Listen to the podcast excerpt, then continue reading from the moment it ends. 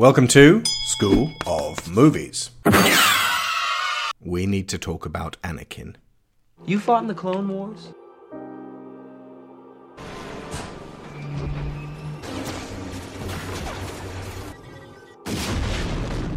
Yes. I was once a Jedi Knight, the same as your father.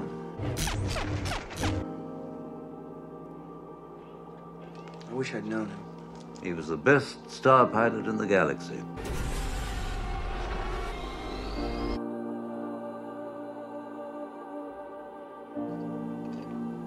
Cunning warrior.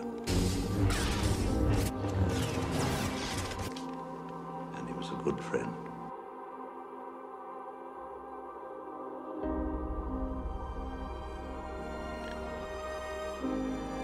Which reminds me, I have something here for you. Your father wanted you to have this when you were old enough. What is it? Your father's lightsaber. For over a thousand generations, the Jedi Knights were the guardians of peace and justice in the Old Republic. Before the Dark Times.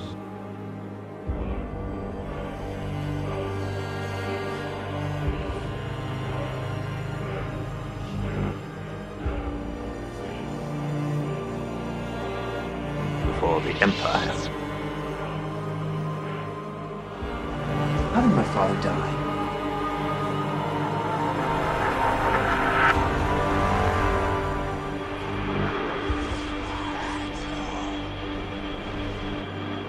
Jedi named Darth Vader, who was a pupil of mine until he turned to evil. Helped the Empire hunt down and destroy the Jedi Knights.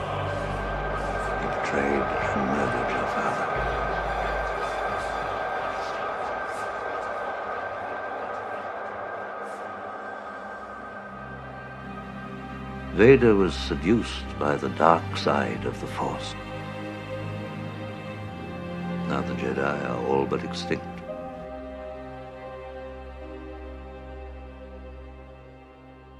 That was a piece called Obi Wan Has PTSD by Sam Moore. I recommend thoroughly seeing the original version on YouTube with accompanying visuals.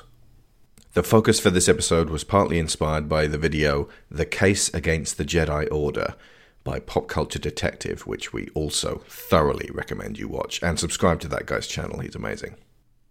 Welcome to a revised appraisal of episodes 1 to 3. This is being put together in the wake of episode 8, The Last Jedi, which gave us a new perspective on the history of the series, and in fact, picking up a few of the negative elements we explored earlier and running with them. This also marks the first time Sharon has spoken directly about the prequels. Now, I'm doing this because I am personally tired of hating them. I'm tired of being bothered by them. They stuck around after the big continuity culls stinking up the past, and I need to reconfigure them in my own head. So I want you all to entertain the following notion, just for the duration of this podcast. George Lucas knew exactly what he was doing and was, in fact, telling a really well executed story. Now, we know that that's rationally not true. The contrary is evidential, and this isn't one of those YouTube videos that claims that the prequels are secretly genius. I know they're not. But if we're going to resituate these immovable stories and see them from a certain point of view, if we're going to run with Disney towards a brighter future for the series, we have to abandon the evidence that they were poorly made and ill considered. We have to look at what we are presented with and what happens as established fact rather than as constructed entertainment, poorly constructed. If they're movies, they suck. But if they're historical documents, like in Galaxy Quest, we can work with that. A year since we first received transmission of your historical documents, we have studied every facet of your missions and strategies. You've been watching the show? Lieutenant, historical documents. Historical documents from out here? Yes. By all means, go back to my original prequel shows if you want three hours of me wailing on George. That's not my intention here. He has paid his dues, he let go of his universe, and he donated the 4 billion he got from Disney to charity. He's taken enough fanboy hatred to last 10 lifetimes. And right now, I'm pretty steamed at Star Wars fanboy backlash myself since I put out a video on why The Last Jedi is great for everybody and had it receive hundreds of dislikes and shitty comments. And all I did was call the fans complaining about breaches of physics and the use of heretofore untapped Jedi powers a bunch of squealing green pigmen. Although, thank you to everyone who said something positive. That helped to stem the torrents of effluent. So let's look at the key characters of The Phantom Menace, Attack of the Clones, and Revenge of the Sith, each in turn, with possible smatterings of Clone Wars and later canonical Star Wars stories to provide context. What we're looking for here is how each of them contributed to the turning of Anakin Skywalker to the dark side. It's like a murder mystery where everyone kind of did it, with the ultimate manipulator and beneficiary being Sheev Palpatine. This is the saga of a young man driven to his breaking point, a young man who ultimately went on a killing spree and proceeded to maintain the persona of the monster he became that day. It's not funny or exciting, it's tragic.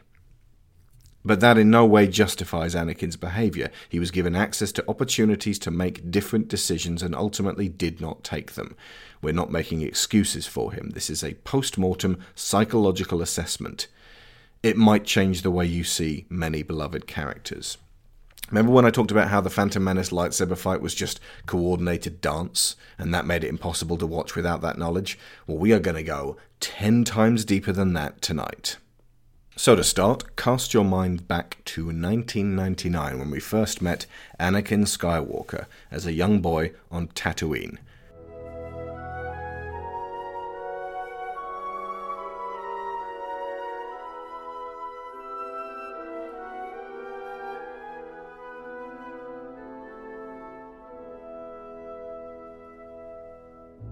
Who was he? Who was little Anakin? Little Annie, if you will. A bright, mostly optimistic. He's bright enough to be. Yeah, he's good at engineering. Um, he is not wise about the world No. by any stretch of the imagination. He's he is very naive. Um, he is sheltered, um, in spite of the fact that he is apparently a, a slave and has had a life that we can reasonably assume has contained some degree of hardship. Although we don't see a significant amount of that. Um, but It's still a use. The Phantom Menace was a U. They were like slave this and slave that, and Hmm. and these guys are basically in service of Watto, who we'll get to in a minute. Yeah. And I'm assuming he just had to put he had to perform engineering duties as a boy for young Watto. and and I don't know, he has in mind the shop or something. Yeah. Um, but but yeah, I mean, ultimately he's. But he was told on no uncertain terms that if he and his mother tried to escape, then they blow you up. Do they? Yeah.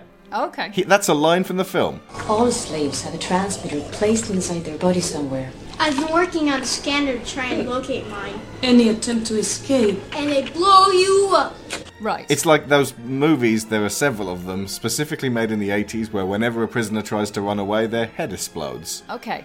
Well, something He's got a bomb in his head. has something has clearly prevented him from really absorbing the seriousness of this situation. yeah, he's very au fait with it. Because it doesn't seem to have much of an effect on his uh, sense of having his freedom restricted. Um, which kind of begs the question how far exactly do you have to run before they waste the explosive? Because, like, Tatooine's mostly desert. Just let people run off far enough without water and. I mean, and also, who's doing the detonation? Would that be like Watto? Does he have a little click click Okay, device? right. I think we are rapidly falling down the hole of No, no. criticising the storytelling. No, no, here. I'm not criticizing it. I'm taking it as literal. I mean, we have to think about what is being said and what that entails. Right. Okay. So, um, so basically, then, if we look at it in terms of what Anakin's being asked to do, is relatively light duties, most of which he seems to enjoy. Hmm. But if So he the ran away in the actual- middle of the night, Watto would flip a little switch and he'd just pff, yeah, die. okay. So uh, oh, it's a nugget slave, yes. So first off, then he's coming from a position of um, he's a thing. Yeah. He's an object. He Yeah. is owned, um, and that. I mean, he he even makes the point to Padme, "I'm a person, and my name is Anakin." So it, it obviously has an effect on him in some to some degree. But it informs heavily on his character insofar as he never stops being a slave. And this is going to carry on throughout the podcast. He's in the mindset of, I can't run away from this. I'm not allowed. Mm. That he is trapped with who he's with permanently. Right. Okay. So the concept of And basically that actually runs with him all the way up to the very end of his life Yeah. because he's tr- he's manacled to um, Palpatine after yeah. that. So the the concept of basically saying, right, this situation sucks, I'm leaving, does Yeah. not exist for him. No. Okay. So um, by that argument, then he's trapped. That's part of his character. Yep. He's he is psychologically unable to leave situations which are uncomfortable for him. Yep. So he cannot take steps to change his his fate, his outcomes. Yeah. He is severely limited in terms of what he can do to uh, change anything within his life. He can only act within certain boundaries. And yet he looks to the stars all the time. I want to be the first one to see them all. He's got this yearning to be out there, to be free. But he can't because he's a slave and they blow you up. I'm a pilot, you know, and someday I'm gonna fly away from this place. You're a pilot? Mm-hmm. All my life, How long have you been here? since I was very little. Three, I think. My mom and I were sold to Gardulla the Hutt, but she lost us betting on the pod races. You're a slave? I'm a person, and my name is Anakin. I'm sorry. I don't fully understand. This is a strange place to me.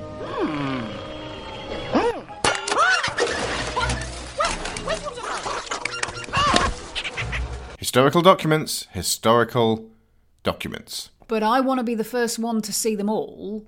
Is a that, that is not a realistic ambition, No. and he's got to know that. He's nine, nine. Okay. Uh, we're edging closer to George's bad writing. No, no, no. But, But but, my point being that, that that's kind of a he's an underdeveloped nine-year-old who was Yeah. never told. That's just a bunch of like. okay. But but that is that's like a, a sort of a um, I don't know I don't know what, quite what the word is. It's a, a, a meandering daydream. It's Yeah. not a, a plan. It is for- indulging in vain fantasy. Yeah. Well. Yeah. Indeed. I mean, even in the Star Wars universe, the general mythology follows that the events go on over what a couple of dozen planets within a galaxy far, far away. They don't even possess the capabilities of flying to each star. So um, so that's his escape. Then this is not this is not something that he realistically ever believes he's going to achieve. And he's been a slave since, but from the sounds of it, Shmi was a slave, and then she had Anakin Mm. apropos of nothing. So God knows how long she was a slave to Watto before that. Well, y- ah, no, hang on a minute. Doesn't he say something about Watto bought both of them? From Gardulla the Hutt. Yeah. Okay, but they were slaves to Gardulla the Hutt. And it, it's the same situation. Shmi was a slave. And everything about Shmi suggests she's. Well, well, we can get to Shmi now if you want to. She okay. Because we'll be going back to Anakin periodically anyway. Yeah, Shmi strikes me as being she's she's a broken woman on a lot of levels. Looking at how positive and cheery Anakin is, Hmm. She sheltered him from a lot, which means she's taken a lot on her shoulders to keep it off him. Oh, yeah. She's um, very sad and slight and quiet, and her eyes are haunted. Yeah. Um, and if we uh, disregard the notion of she somehow became magically impregnated by a false ghost, which I personally think is a cover story, um, then that means that at some point she either had a relationship with somebody that she knew she wouldn't be allowed to continue, or the pregnancy was the result of, of some kind of assault. Yes. However, since we have to take everything as literal, We don't have to. No. She can. We only hear Yeah. that story from her. She can be an and she unreliable be an narrator. narrator. Okay, so that's fine. We're still working within the parameters. Mm-hmm. Okay. Uh, but if Anakin was conceived by the midichlorians, just because that traumatic event wasn't there, she didn't necessarily want to have a child. that was not Mm, her choice. No. So she's then saddled with this kid, and they're working for um, this. Can't call him a racist stereotype of six different kinds, but this hook-nosed alien, Toydarian, uh, for six years from when he was three and sold to Watto by Gardulla the Hutt. Shmi, I mean, we never really see her doing slavey things. In fact, she just seems to sort of hang around in her home most of the time, washing dishes, kind of like a very old-fashioned version of what a mum does. Pretty much Aunt Beru. Does Watto live in that house with them? God, I would be sick. You come into Watto's room and help him sleep. Uh, I don't believe so. I believe Watto has his own lodgings Okay, and they was- are allowed this quarters. Yeah, because I was just thinking, is the work that Shmi does on a day-to-day basis Oh, effectively for him? Is she keeping his house? But uh, No, he never like Watto doesn't eat the meal with them. okay, So yeah, that that was Anakin's life growing up on Tatooine. Okay. You know, just dust and uh, gadgets and uh, scrap piles. yeah, And- and, there are there are parallels there with Rey and her um, her starting out in um, Yes. at the beginning of the Force Awakens. More with Anakin than with uh, Luke, actually. Yeah, yeah, absolutely. Because of that, that I mean, he has Shmi, so he has more family than she has. Yeah. Um, but um, and but yeah, she does have that kind of optimism despite Mm. being surrounded by hardship. But she will patiently wait for people to come and get her because Mm. she's uh, that's the thing she clings to rather than like part yeah she wants to go jet off into the outer atmosphere hence like she's staring at these ships going off but um, she like feels manacled to this place Mm. and you know regardless of who her parents are that's a similar level like she manages to break free of those shackles in a way that I think Anakin never could mm, Yeah. very quickly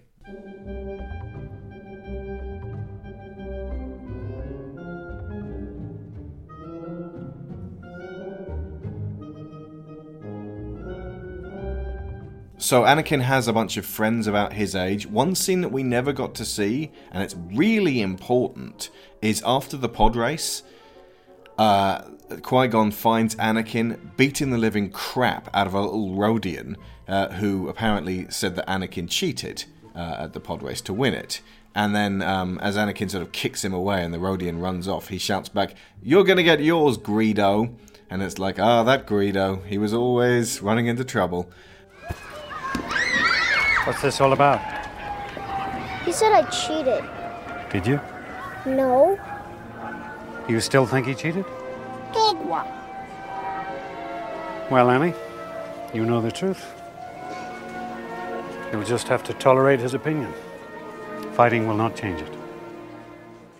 Um, but that shows a darkness in him. The idea that, you know, he's accused of cheating and he lashes out. That wasn't in there. But we can take it as a portion ripped out of the sacred texts. Um, whoever it was adapted these um, history documents Historical into documents, yeah. poorly made movies um, left that part. I mean, out. we could just say it did or didn't happen, but uh, it does suggest that there was a darkness in Anakin already. But he, he did have friends, Yeah. and they have that uh, really terrifying generic child laugh when they turn up. It happens twice. They go, um, but you know that's fine. We won't hold it against them. That was just the way they laughed. So, Watto, uh, their captor.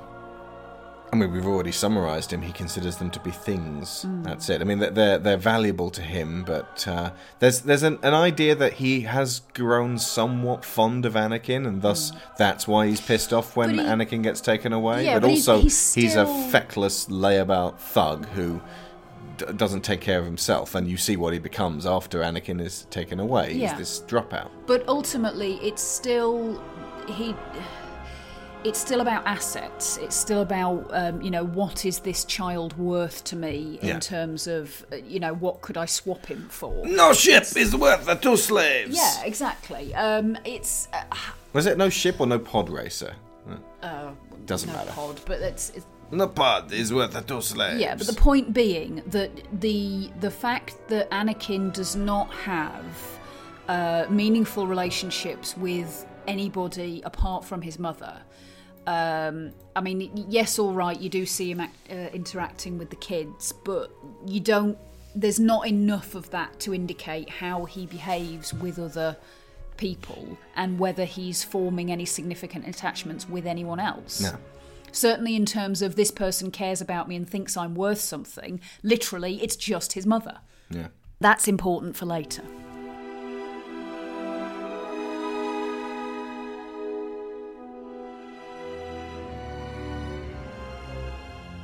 Then a Jedi comes along with his laser sword, and Anakin's like, I saw your laser sword, and Qui Gon ingratiates himself upon the boy, suggests. I mean, he's the first Jedi, I believe, that Anakin's ever met, uh, and uh, from what Anakin knows of Jedi, he brings with him the promise of getting off this damn world. So immediately Anakin sees this guy as like, right, you might be my ticket out of here. On some subconscious level that a child might think. You know, he's definitely he's torn in two directions because he doesn't want to leave his mother, but um, Qui Gon represents an escape for him, but also the idea of becoming a Jedi. And um, clearly, Anakin also with the pod racing has been dallying with the Force.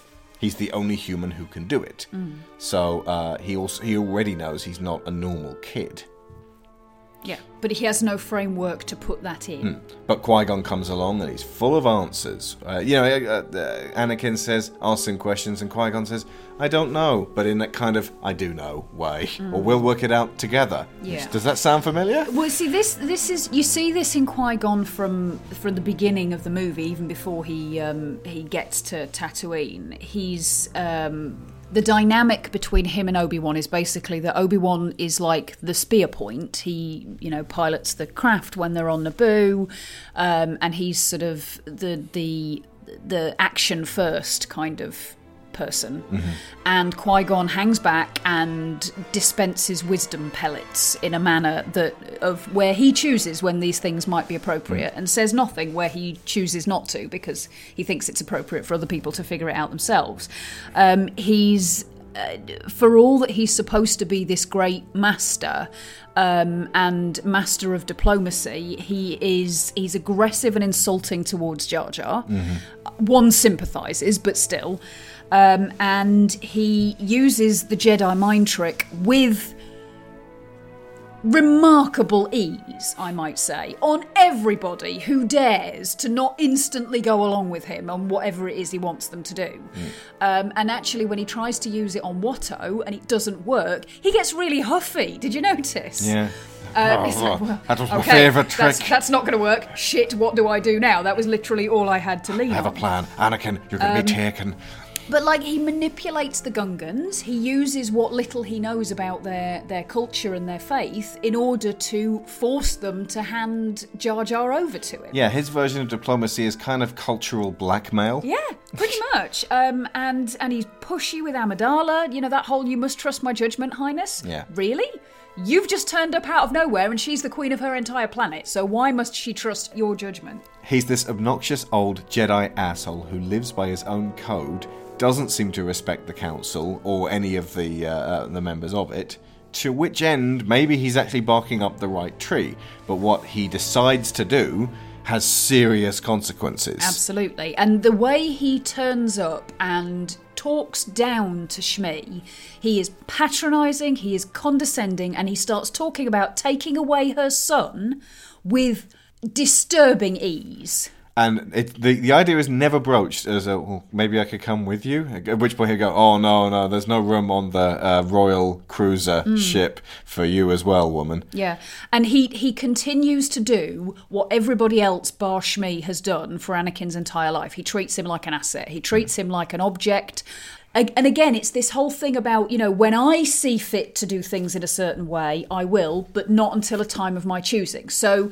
Initially, he treats Anakin like a child. He takes blood from him without asking or without telling him what it's for. I'm gonna take your he blood. doesn't have any. It doesn't res- say that, but yeah. yeah, he d- there's there's He's a like, ow, what was that? I was just taking some blood. yeah, you didn't ask. There's no respect for the child's autonomy there whatsoever. And yet, when he later puts him in a position where he's basically going to have to risk his life in the pod race, oh, well, the boy must make up his own mind. Ah, the oh, now the boy must make up his own mind. I will allow you to make what is an adult decision in circumstances when it's beneficial to me, Yeah. and I will override your ability to make an adult decision in circumstances where it's beneficial to me. Basically, Qui Gon marches through this whole thing, constantly turning things towards whatever's good for Qui Gon. undermining the counsel of everybody. Now, everybody's counsel in this is flawed, so it's really, really difficult to say who was doing the right thing. Yeah.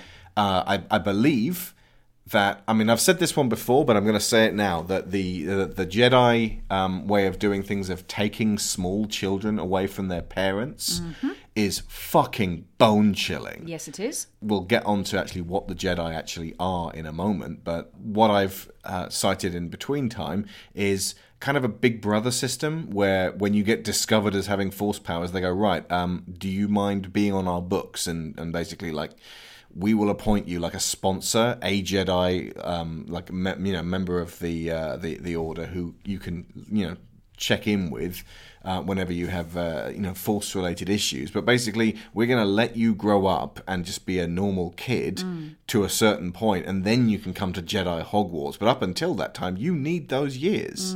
you yeah. need that time to, to like. I mean, even the Amish allow kids to go off on was it Rumspringa? I have where no idea where basically you go off and you you eat chocolate bars and you use telephones and all the other crazy things that uh, people in the cities do. And then if you want to come back and be Amish, you can do that. No word whatsoever of Jedi Rumspringa. Yeah, but the the um, the idea that uh, first of all, it is incredibly irresponsible for them to take children away from their parents at a, a ridiculously young age when they're far too young to make a decision about whether or not that's actually what they want to do with their life and it seems to be based entirely on um, what their their force strength is Do you want to come be a Jedi? um, i mean one assumes it sounds like a creepy dad trying to get a kid in a divorce. I'll buy you a Yeah, Sega Mega Drive. Considering how big this galaxy is, you are literally, in a lot of cases, being put in a position where you are never going to see your parents again. Yep.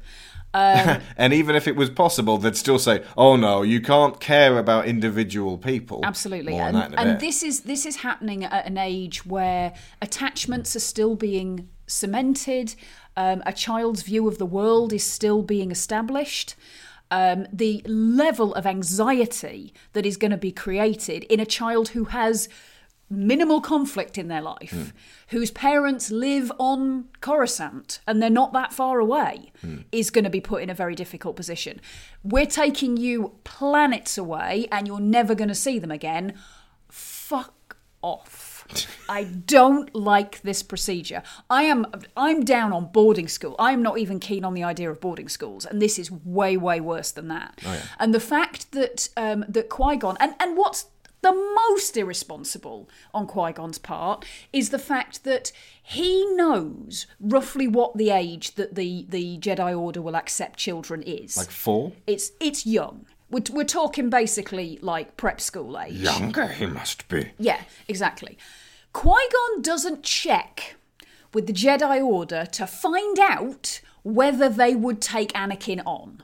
He just grabs him. He takes just him grabs away. him and goes, and he builds up this thing with Shmi and. Well, he's already Anakin decided. If the council say no, I'm going to train him myself. He's all. That's his contingency plan. Right, so he's. I mean, I mean, I'm not. Right, I am not at this point saying that there is any positivity in the structure that the Jedi has, but the point of having um, a structure in place is to try and make sure that individual persons. Um, Don't start abusing the system for their ideas. Own, yeah, to their exactly. ends. Now the problem with that is that eventually this, the institution itself becomes abusive, and and that's eventually what we're going to work our way around to. But Qui Gon at this point is is the representation of the Jedi Order of the Jedi Council, and he is disregarding their basic way of doing things because this is something that he thinks is is important enough. I think what the council meant to say was, Yeah, I mean, train this the boy. Does he think he can persuade Yoda to go against the um, uh, the the traditions of the Jedi Order, knowing perfectly well that remark about its Might want own to try the mind trick again. our own counsel we will keep about who is to be trained. Yoda would it would appear is not somebody that you try and get one over on. yeah. Um, but as we've already established, Qui Gon basically goes through life trying to get one over on everybody. Okay.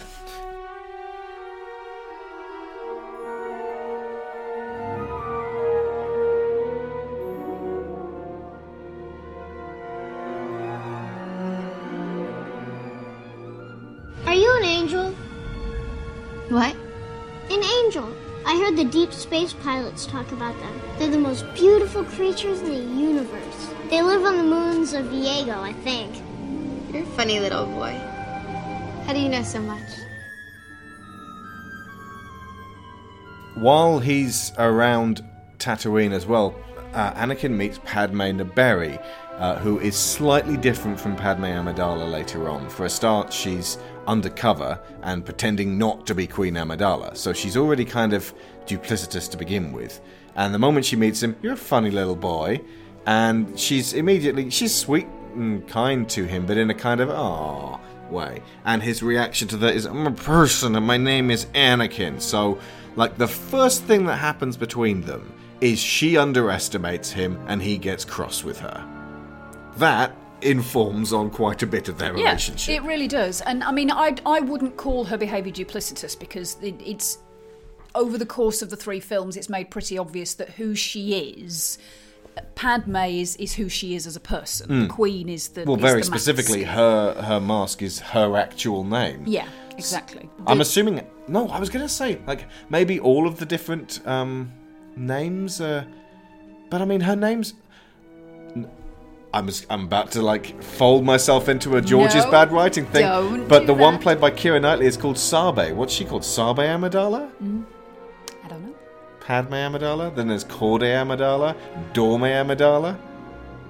These women, these girls, and then women have to give up their identities for seemingly, by the way, the only senator who later on in life still needs body doubles. Yeah, yeah. I think she just got into the habit of using them for safety and then. I didn't want to with it. fire them. They just kept hanging They around. kept That was 10 me. years ago. When are they going Um, but yeah, the, the the point of this scene to me is basically what you're watching here is. I'm not saying for like all your kind ye are false regarding Amidala, by the way. Neither am I saying that her reaction was the wrong reaction. no, but the I point is straight away he's like, Are you an angel? And But she's again, like, Oh, you're this sweet. Is, he's, no. he's forming a perspective of a creature that he's never had any contact with before, a free human woman Yeah.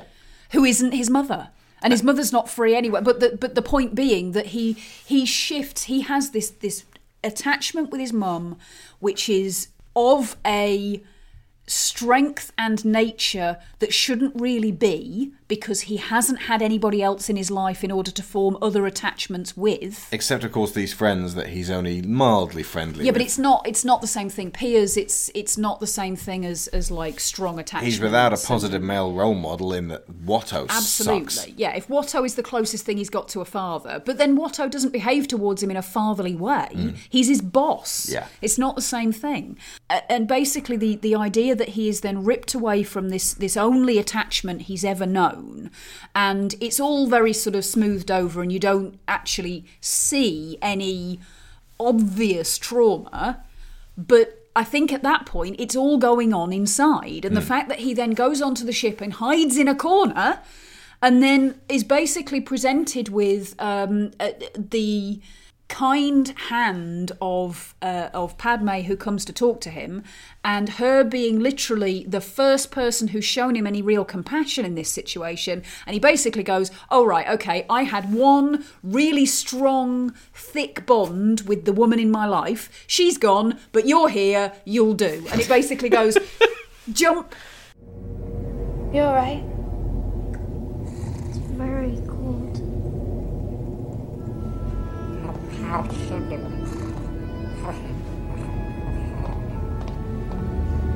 come from a warm planet, Annie. A little too warm for my taste. Space is cold. You seem sad. The Queen is worried.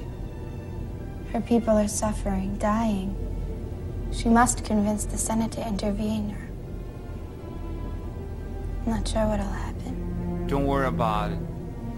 I made this for you.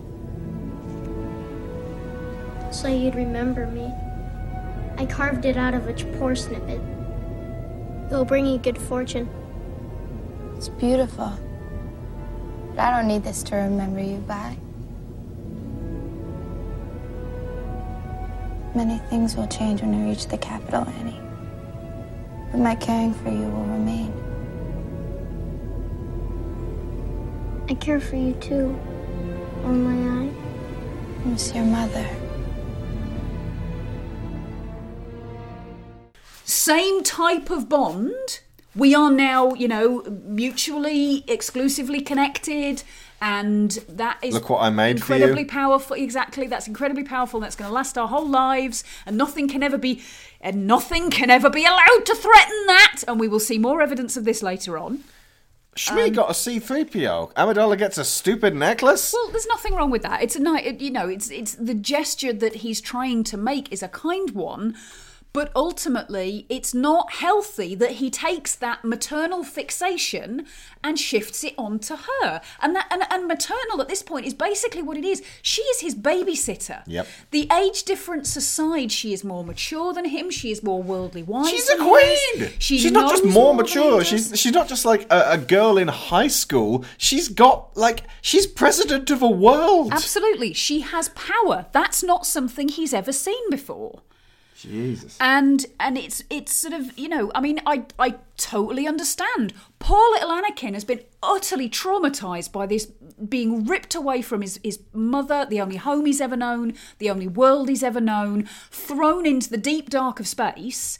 It is perfectly rational and and logical as far as as the brain works to basically go if i am going to survive then that bond which is the thing that's that's been the most positive and um uh, and directing influence on his life so far that bond has to survive it's it's a fundamental part of him. He has been umbilical corded to Shmi his entire life, and he's just lifted it off her and attached it to Padme. Yep. So it's it's like teenage Hillary Clinton suddenly gets hooked up with Yippee and she can't get away from him.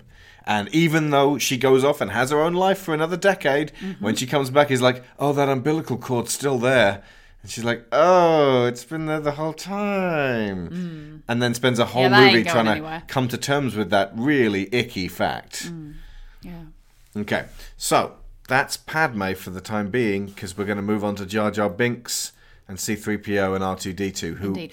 Ah, actually, Yep. one more tiny thing, Yep. and this relates to both Padme and Qui Gon. Yep. Um, basically, when they get to Naboo, do you see what Qui Gon does with this child that he has taken responsibility for and removed from his mother and brought him back to um, Naboo and basically said, Yeah, I will sponsor him, I will train him, I will take responsibility for him. He just lets him fuck off with Padme. Uh, Padme goes off to do something, and Qui Gon basically looks at Anakin, and Anakin's like, "What the hell? I don't know what's going on or where to go." And he basically goes, "Yeah, you go with her. That's fine. Oh I yeah, have things I to do." It, that's on Coruscant. He's like, Oh, you, you go do Sorry, diplomatic gone- things. yeah, I I got to go talk to the council about you behind your That's back. it. Yes, yeah, of course. But there's little else to like. Couldn't he just say, Obi Wan, go home, take Anakin with you, look after him? Yeah, absolutely. You, You took two need to responsibility for this child. Take some fucking responsibility for this child. More specifically, I got to go talk to the council. While I might need you there as backup, I think Anakin needs someone stable right now. Yeah. And frankly, it makes sense for my old Padawan to deal with my new Padawan and for you guys to bond a little bit. Absolutely. And he has dropped massive hints to this child. You're special. You're you're super. You're going to be this wonderful might be a person chosen one. that the Jedi can't possibly ignore, and presents him with this idealized father figure to to look up to. And then, boom, he's gone. Oh, he doesn't care either. Brilliant.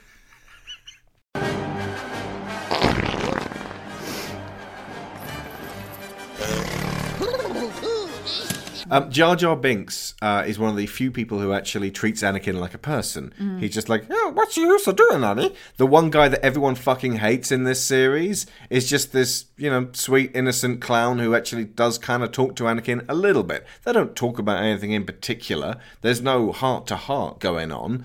Jar Jar is woefully uncomplicated, but ultimately, he's one of the only people who doesn't directly fuck up Anakin in some way. He's just there to be friends with him. Oh, wait, there was that one bit.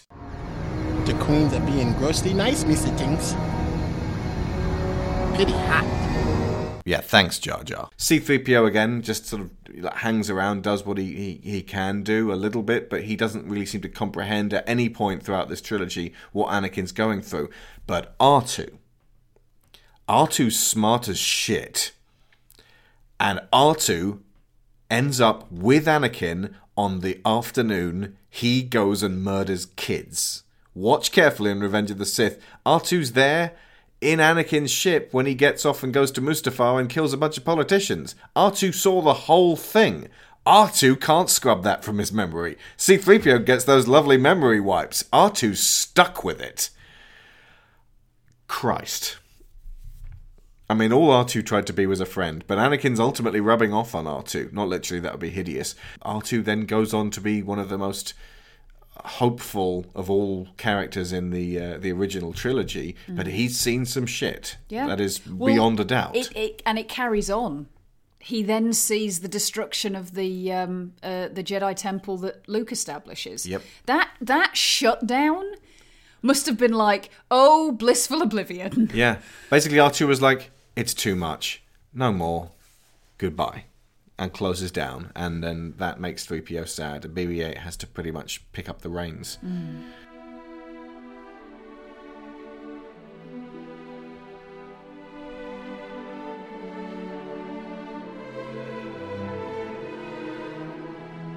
So the Jedi Council that uh, uh, Qui Gon first off goes to and demands that they train the boy, uh, and they their response is basically no, he will not be trained. What are their reasons? Um, spurious and pointless. Okay, but what can we read into their reasons? Okay. Um, well, first off, you see, this is this is part of the issue. It we know what their almost- excuses are, but what are their reasons? Yeah, it almost seems like they're being reactionary. Basically, um, that Qui Gon is already known as being something of a firebrand, and they will not be, they will not have their hands forced, basically.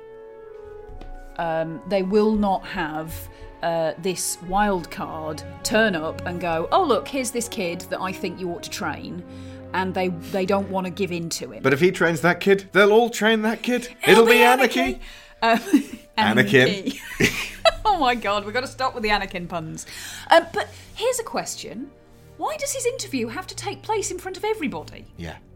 He is. Uh, that little kid is sat in front of a bunch of weird gargoyle aliens, all glaring at him and asking him like general knowledge questions and like, guess what I'm looking at? Yeah, and then they tell him that the reason they don't want to take him on is because of his age. Yep. When in actual fact, the real reason they don't want to take him on is because they are terrified of how powerful he has the potential to be. Yep. And then Yoda tells him off for being afraid. He hasn't had a moment of Jedi training. He hasn't been told not to deal with with like uh, overwhelming emotions. Basically, he, Yoda comes in with this. Science. Do you remember After Earth? That whole kind of there's no such thing as fear. Yeah. Fear is no no use to a human being. Brilliant. Um, oh my god! fear is of no use to a human being. If you're afraid, animals can smell your fear and then they'll kill you. Right. As opposed to being afraid of big sharp toothed tiger gets you away from the sharp toothed tiger. You Absolutely. stupid asshole. Absolutely. Right. This this this was the bit that I love Yoda. You know how much I love Yoda. I love Yoda post prequels. Yes. The Yoda in these made me spit, swear, seethe in fury, and shout at him with alarming regularity. Um, the whole thing about uh, fear leads to anger, anger leads to hate, hate leads to suffering. Yep. That is not how emotions work. Also, suffering isn't an emotion. Well, no. Yeah. It's a, it's a um, a consequence. Yeah, but this little boy gets thrown in front of a council that are glaring at him ominously, and they're like, "How do you feel? Fear?" And then they tell him off for being afraid. Fuck all of them. Of course, he's afraid. Right. Okay.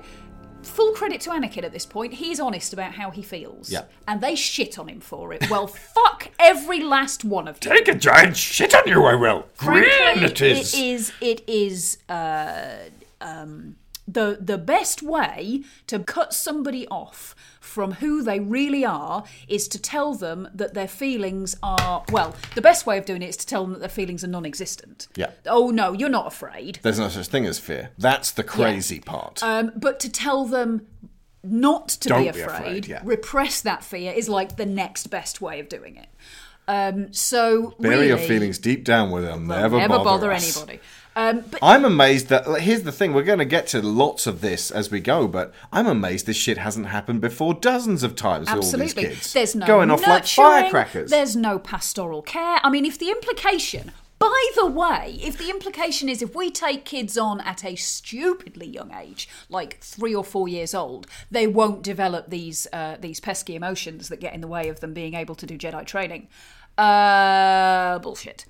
Um, because the emotions that you're talking about are if if not innate, they develop so young, so young that there's no way that you can raise a child without them. And in fact, the the the core emotions, the basic emotions come from things in your brain that you are born with. And yes, how people around you react to your expression of those emotions will impact on how those parts of your brain develop. So, for example, if a child is exposed at a very, very young age to um, high levels of things which make them like directly afraid, like afraid for their life, not I've left my mum behind on a planet and I don't Mm. know what's going to happen to her. That's like an anxiety. That's an existential dread, Yeah, yeah. exactly. But like a child who is actually in a position where they they genuinely believe that their life is under threat. They have to share their bedroom with a cougar. Yes, that would do it. Um, but basically, that means that their brain is going to develop in a way that that eventually means they can't respond properly. Their fear response to breaks. Fear. Yeah, because they they either they get to the point where they either produce or, or uptake or however it is i'm sorry i haven't got the research in front of me right now um, but either there's there's too much cortisol in their brain or there's too little because it's just given up because it's like well i kept throwing it out and you weren't reacting to it so fuck it Proportional response becomes impossible. Exactly, and so the, it's it's all distorted. And this is the beginning. This is the beginning for Anakin being told you're afraid. Well, fucking don't be.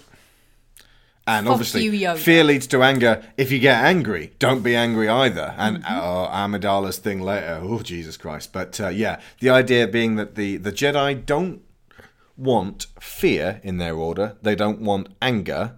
I'm assuming they probably don't want disgust. They don't seem to be particularly keen on joy either. No, Are they allowed sadness? no. Yoda gets Yoda sad them, all the time. Yeah, but no, he says don't grieve when people die. Don't grieve. That's just a part. They've gone back Miss to the them force. not. Don't grieve. Do not be sad. Yeah.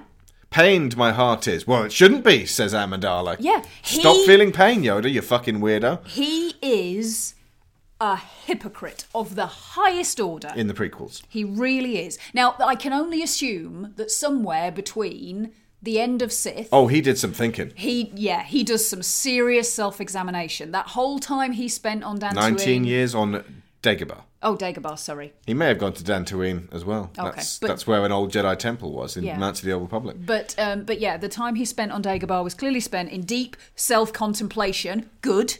And hopefully working out what mindfulness means, because he Hmm. uses that term a few times, and uh, it's not what it means. Also, possibly going a little bit crazy with guilt. Yes. He is a little bit crazy, and Yeah. his, his ghost is a bit crazy still. And understandably, that Understandably. he's he's been pushed, but he, a lot of that pushing was of his own making. I think you're right about the Jedi Council um, just not wanting to let Qui Gon have his way, and that's the main reason they say Yeah. no. Yeah. They hide behind he's too old, but ultimately they can make exceptions all the time. Absolutely. But um, one of the the ways that the Council have gone wrong over the years, the Jedi Order is conflating being knights with being monks. Yes. Those are not the same thing historically. No. I'm not talking about George's writing here. I'm talking about if we take this as historical documents, Jedi knights and Jedi monks should be two different things, but apparently they're the same thing. Yeah, and what you're talking about there is effectively the Templars, not historically known for always being awesome. Historically not awesome. Mm. Uh, but th- that, like, that's the thing. Sir Galahad the Chaste made a decision Mm. to not Yeah, and most people thought that was weird. Yeah. But the point is that all the other knights were able to feel all of this stuff. They, they weren't about purging all emotion. Mm. And the monks that do isolate themselves from society. They don't go around solving, adjudicating on trade disputes because they are higher beings attuned to not want to deal with the petty squabbles of people. They can't be trusted to go down and help people with their trade negotiations. Hmm. And part of the reason why they choose to isolate themselves is that they don't want to deal or they don't want those emotions being evoked. They they are pulling back in order to protect themselves from those emotions.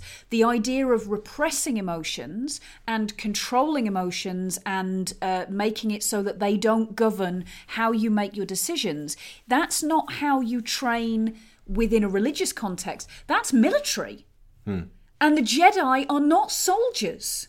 They're not meant to be anyway. They're drafted in the military, but they're ultimately, again, what they're equipped to do doesn't suit them for being soldiers and for rubbing shoulders with men of war. Mm.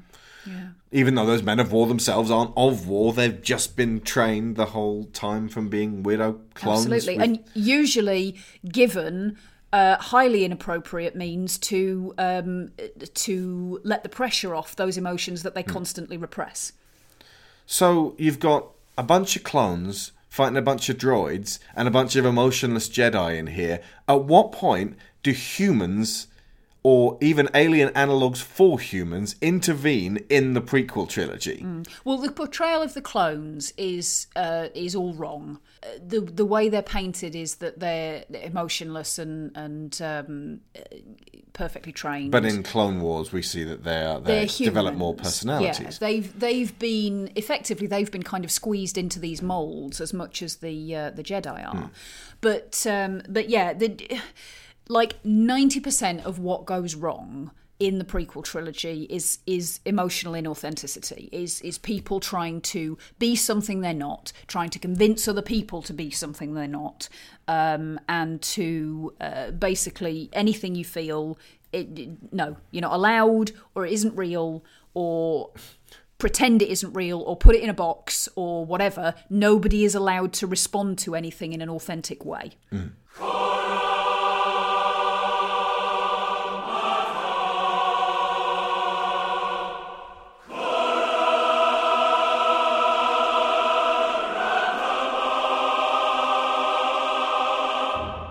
Okay, so the Jedi Council are all afraid to train Anakin. Yes. Which is ironic. Yeah, and their refusal then, um, you know, Qui Gon compounds what he's already done. He and at this point, see, this is the thing. He said, "I'll take him if the Jedi Council won't train him. I'll train him myself." That is not what happens, and it's not because he gets killed.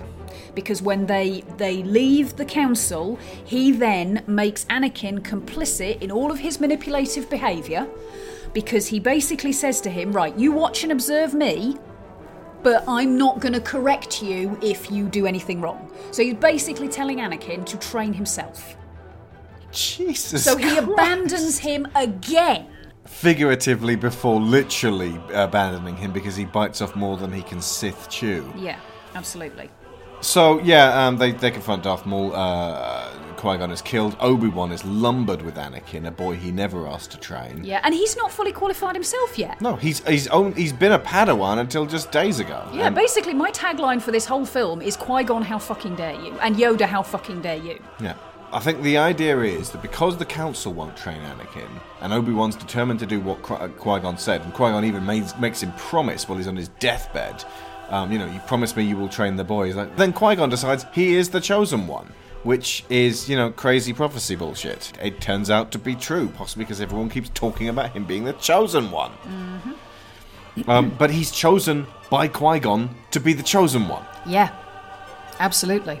So he is chosen, but the place where everybody puts their faith is perhaps a little bit Hmm. misguided.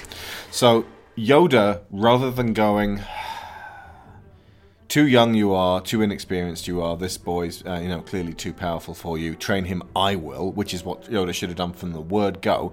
But even if he had done, he still would have been trying to tell Anakin, if because he's this shit Yoda, don't be afraid, ever. And I don't mean like, oh, don't be afraid. I mean, don't be afraid. Mm. And don't be angry. And don't be, I'm assuming, yeah, no, don't be sad. Yeah. So he doesn't decide to take Anakin under his wing. I said uh, when we did the original shows, in a now defunct expanded universe book, they talked about being cut off from the Force. Hmm. Now Luke in Episode Eight cuts himself off from the Force, hmm. which means that that's totally possible. Mm-hmm. But they'd have to get Anakin to do that. And then Luke opens the door again, which means that it's not permanent It's not anyway. Permanent, no. It's just like it's like closing down a part of your brain and just like I will not go back there anymore. Basically, you just got to lock him in a room with a load of those lizards. You mean Is- ysalamiri, the Yeah. again from the EU uh, no- now defunct Legends line? Um, they might come back. They could have mooted a way of cutting Anakin off from the Force, and that actually would have been a nice sort of thing hanging over his head the whole way through, as a kind of you will be expelled from the Jedi Order and we'll cut you off from the Force. It would have been good if if we could have seen that Anakin was like, no, no, I really like being able to use the Force. I don't want to lose that at all but that doesn't turn out to be one of the things he's uh, terrified of, and they never really go into the idea of him being cut off from the Force.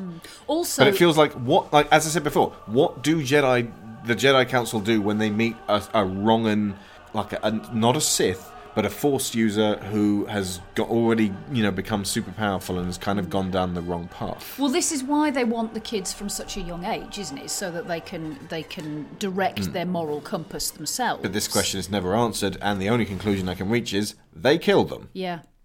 That Yoda goes, kill them I must. hmm because we get no explanation as to what they might have to do if uh, if Anakin, you know, goes haywire. Yeah, and also, frankly, the way that this would would potentially actually- be handled. We well, no, because Yoda sends Obi Wan to murder him, to assassinate Mm. Yeah, him. yeah, there is that. So yeah, there we go. That's that's form. That is that is citing precedent. Yoda Yeah. decides Anakin's gone off the deep end. I've got to send you to kill him. You gotta go I'm, I'll deal with. Palpatine. Yeah, but the um the the way Side note, by the way, is- in uh, episode two, um, they say there's no way that Count Dooku could assassinate someone. He's of the Jedi Order. But Yoda knows that he. I mean, in 900 years, he sent Jedi to kill Force users. Mm. He must have done. This is not the first time he's ever had to do this, Mm. surely. no, one assumes not. So that's already cover up bullshit. So we can infer from that that the Jedi are very good at covering up all kinds of dark shit Oh, that yes. happens to them. And oh, they erased it from the library. I was just about to say that idea. Yeah. Somebody took something out of the library. That shit happens all the goddamn time. Yeah. Um, so these historical documents are decidedly unreliable. Um, but yeah, the, the method that this this would be done by needs to be taken into account as well, because we're, we're talking here about a kid who has a very, very strong attachment with a single person, who they have shifted to somebody else, who they have been then offered a safety line in terms of attachment to Qui Gon, and then they've had to shift that attachment to Obi Wan. But the point is, everything that he is now is bound up in the idea that he is a Jedi, that he is a Padawan and a, and a, uh trainee for the Jedi. And if you take that away from him at this point, he is going to fall a fucking part.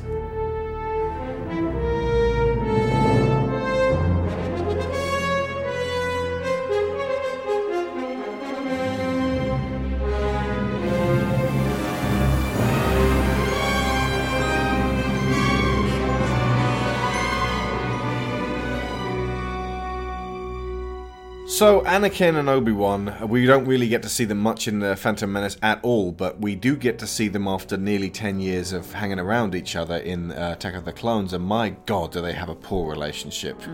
Anakin doesn't respect Obi Wan, kind of whatsoever. He occasionally goes through flashes of seeming like he does, but then he, he veers back off again. Yeah. Uh, Obi Wan sees Anakin more as an annoyance, this kid who he's been saddled with, and like he, he seems to, on, on some level, resent being his teacher Hmm. of this willful boy. But he he said you know, he does also seem fond of him, so there is some conflict. Yeah, I would imagine that part of it is is the fact no that, that Obi Wan has been, presumably, uh, taken in by the Jedi at the appropriately young age, and so he's ha- had the ability to process emotions properly, sculpted out of him. Um, and that is going to include other people's as well as his own. So basically, when Anakin goes into wild oversharing mode, and he does. Um, and he's talking about, you know, the, the dreams about his mother, the fact that he's lusting after Padme. He is desperate for guidance from the only close friend and role model he's got. Some kind of acknowledgement would be really fucking helpful at this point, but Obi Wan is just totally neglectful of it. He dismisses it, he sweeps it under the carpet, he doesn't want to know. That no one ever talks about biology or hormones in Star Wars. It's always like that they're, they're spiritual, they transcend hormones. So they can talk about the presence of midi-chlorians, but not testosterone. Anakin's basically not allowed to be a horned up teenage boy, Well, we've which he manifestly is. We've already established that they completely dismiss basic brain chemistry. Yeah. So you know, why should that not expand to And this is just in humans. else? Imagine what like Vulcans having to go through their pon farr would be like. Jesus. And then, like you know, imagine Yoda sort of tapping Spock on the hand and going, "It's okay," you know, and then Spock like rips Yoda's head off because he's got to fuck something. Ew. Yep. Um. Okay. Too close did so, I get? Light lightsaber training, maybe I don't know. There's there's like a one presumes that they have like physical activity, like sports and stuff, to Cold showers, go for runs. excess energy, and it's all sounding like 1930s Britain at this point. It's terrible. They it's awful. take these kids away. They shove them into co-ed classes, Mm-hmm. and then basically, you know, like we, we see the younglings in episode two, and like you can extrapolate from that. Like I'm assuming, like imagine, like 15 year old Jedi kids Mm. of different genders, all being like, you know, like going off on missions, and then like come, you know, coming across each other at like Jedi parties or like any kind of gathering where there's going to be multiple Jedi's and their Padawans, and like, hey, how's it going, Barriss Offee? How's it going, Petro? And like, you know, they aren't allowed to act on their hormones. Or, or do anything that might come See, naturally I to them at that point. I, I have suspicions. I know they're not meant to, and I know they are forbidden to love, but. I, you can't. You can't shut that shit No, down entirely. forbidden to love. No, You're a Jedi. I'm not is- allowed. You're a Jedi. There, I would imagine Yep. that there is a degree of teenage experimentation going on. Apart from anything else, when Anakin meets Padme again, you've seen the way he attempts to flirt with her. It's clumsy, it's childish, but it does not smack of somebody who doesn't know what's going on in his head. Yeah. Okay. So what's teenage Anakin like here? Um, he is getting to the point where he is actually a little bit creepy and threatening. A little bit? He's super fucking creepy and threatening. Yes. He's been repressed repeatedly. Yep. Uh, he doesn't understand what back off means. No. Um, he's very self-focused. He never thinks about anybody but himself. Mm-hmm. No, he's he never talks about anybody but himself. He's spent his entire tween and teenage years so far in the company of somebody who is effectively a big brother. He is Obi Wan is not a father replacement. Yep. He is not an adequate father replacement. Qui Gon wasn't an adequate father in the first place, um, but Obi Wan certainly isn't.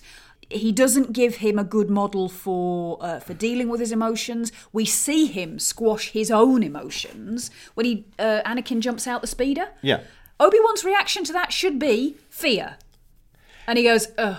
Ugh, I hate when he does that. Yeah. He scolds him in a petulant way that any teenage boy would just be rolling his eyes at. Mm-hmm. As opposed to, like, there's never a point when Obi Wan's like, well, you knock that shit off! Not that that's good, but that There's no direct confrontation. He's passive aggressive and he undermines him the whole time. he never exceeds that he's actively angry with Anakin because Mm. he's not allowed to confront his own anger either. Yeah. So there's no sense of give and take with the two of them. No. No, there isn't. Again, I am not saying that a parent getting angry and shouting at their kid is the right way to do it.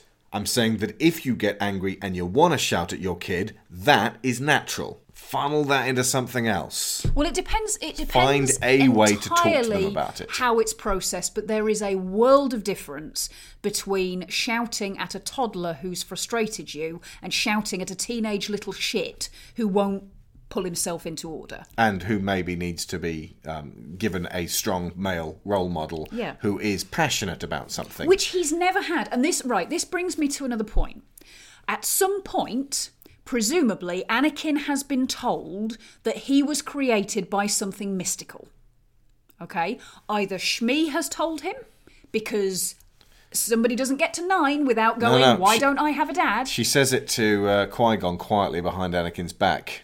So in a way that suggests she's never told him. Anakin's and never- she never does. Right, so and Qui Gon doesn't tell him, and Obi Wan doesn't tell him. Okay. No one ever tells him. Right, so if he never knew that allegedly this is how he came to be, Mhm. at the very least, he has never had an actual human father to be his yardstick for all of the people. So he will have been allowed to create in his imagination the best and most infallible, flawless, they mean the same thing, sorry, um, Paragon. paragon of a father who, you know, mortal hand ever existed. Are you saying that he shouted at Obi Wan at one point, "You're not my real dad"? Uh, I, yeah, yeah, pretty much. His his father figures are always going to be imperfect by comparison to that, and therefore it is alarmingly easy for him to dismiss the things they say that he doesn't like. He can take from their advice the bits that resonate with him and he can dismiss everything else. Now, that's fine because ultimately that is how you learn. You get different information from different people and you filter through your own understanding what makes sense for you and what doesn't. However, he is so defensive, he is so shallow when it comes to understanding his own emotions and his own motivations that anything that anyone says that even slightly threatens this image of his, himself that he has constructed is it, it feels like a direct personal attack and so he goes on the direct personal defense and throws it out out of hand I've been racking my brains to think of who Anakin could actually have been raised by within the within the historical documents, uh, who could actually be seen as something of a human, Mm. and uh, it's boiled down to just one guy. Um, it's when Obi Wan visits uh, Kamino and he knocks on the door, and this little kid goes, "Oh yeah, you here to see my dad? Uh, come out there, dad." And then his dad comes out and goes, "You're looking for Jango Fett." Well, it's definitely not me. I'm not that bounty hunter who was hanging out on Coruscant because uh, hate it. So, uh, can I offer you a cup of tea? Jango actually does come off as like you know his son's a very serious little kid, but they seem to be quite tightly bonded, and it's possible that he was the only human being in the whole galaxy. Like, the only person who actually behaves like a person who eats food and breathes air. Hmm. Everybody else is so emotionally repressed. It feels like he's, you know, he's got himself in line because he's, you know, a, a Mandalorian and, Yeah, and they that- have a warrior culture. That's but military training. Yeah. Military training acknowledges that those emotions exist. It might not always be great in terms of how it handles things and how su- it suggests that you should deal with them. Mm. But it, it does at least not pretend that they're not there at all. Um, or, uh, or like openly encourage you. Don't feel this. You don't feel this. This is wrong. It is bad that you would feel this.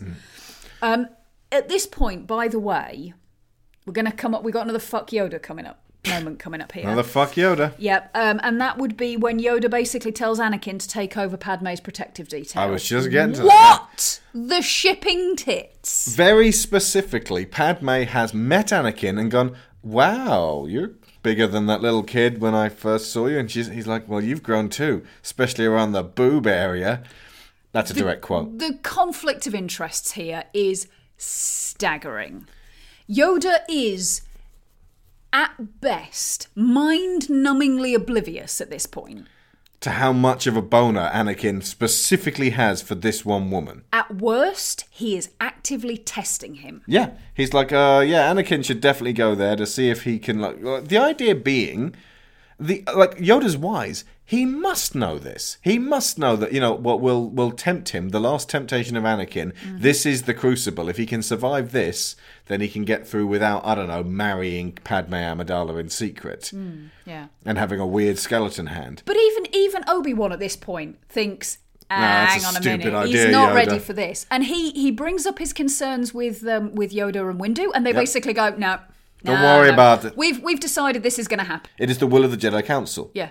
It is the will of the Jedi Council. How fucking Hand-wavy. creepy is that? Yep. Like you're supposed to be watching that as kids and going, "Yeah, the Jedi Council know what they're doing." Are you? Mm. It's so. I uh, right. I have theories Yep. around how Jedi mind tricks, mind tricks. That's such a such a, a jolly little name, isn't it? Yeah, it's Jedi blood-bending, It's- folks. It's basically brainwashing. Yeah. Right, and the degree to which I think it gets used behind the scenes in these films. Mhm. One in particular, which we will come to shortly. Oh, yeah. However, it wouldn't surprise me if Yoda or somebody else on the council is basically going, I've decided this is going to happen.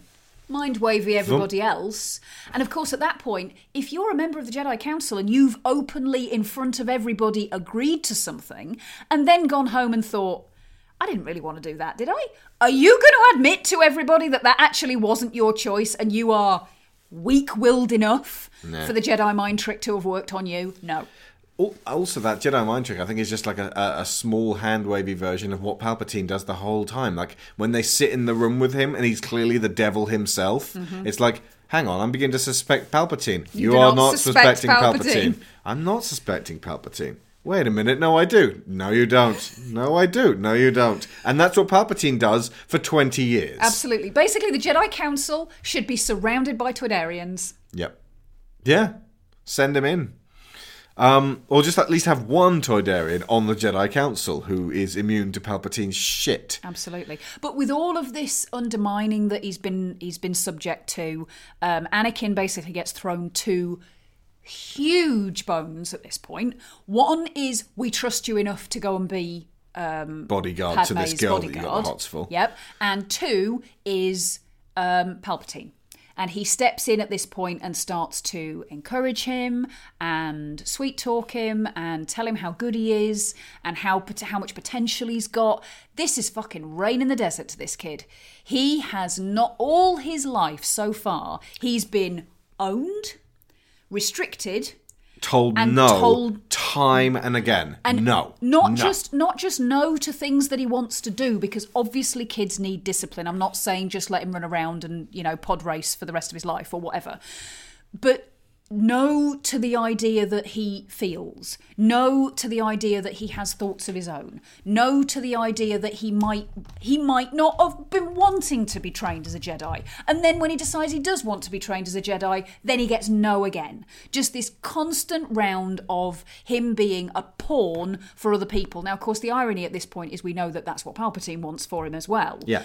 but it's He's the way it's presented it. to him. Exactly. Is Like any terrorist who sees a young potential terrorist is like, I can totally use this guy. Absolutely. Is there any wonder that he sucks this up? Yeah.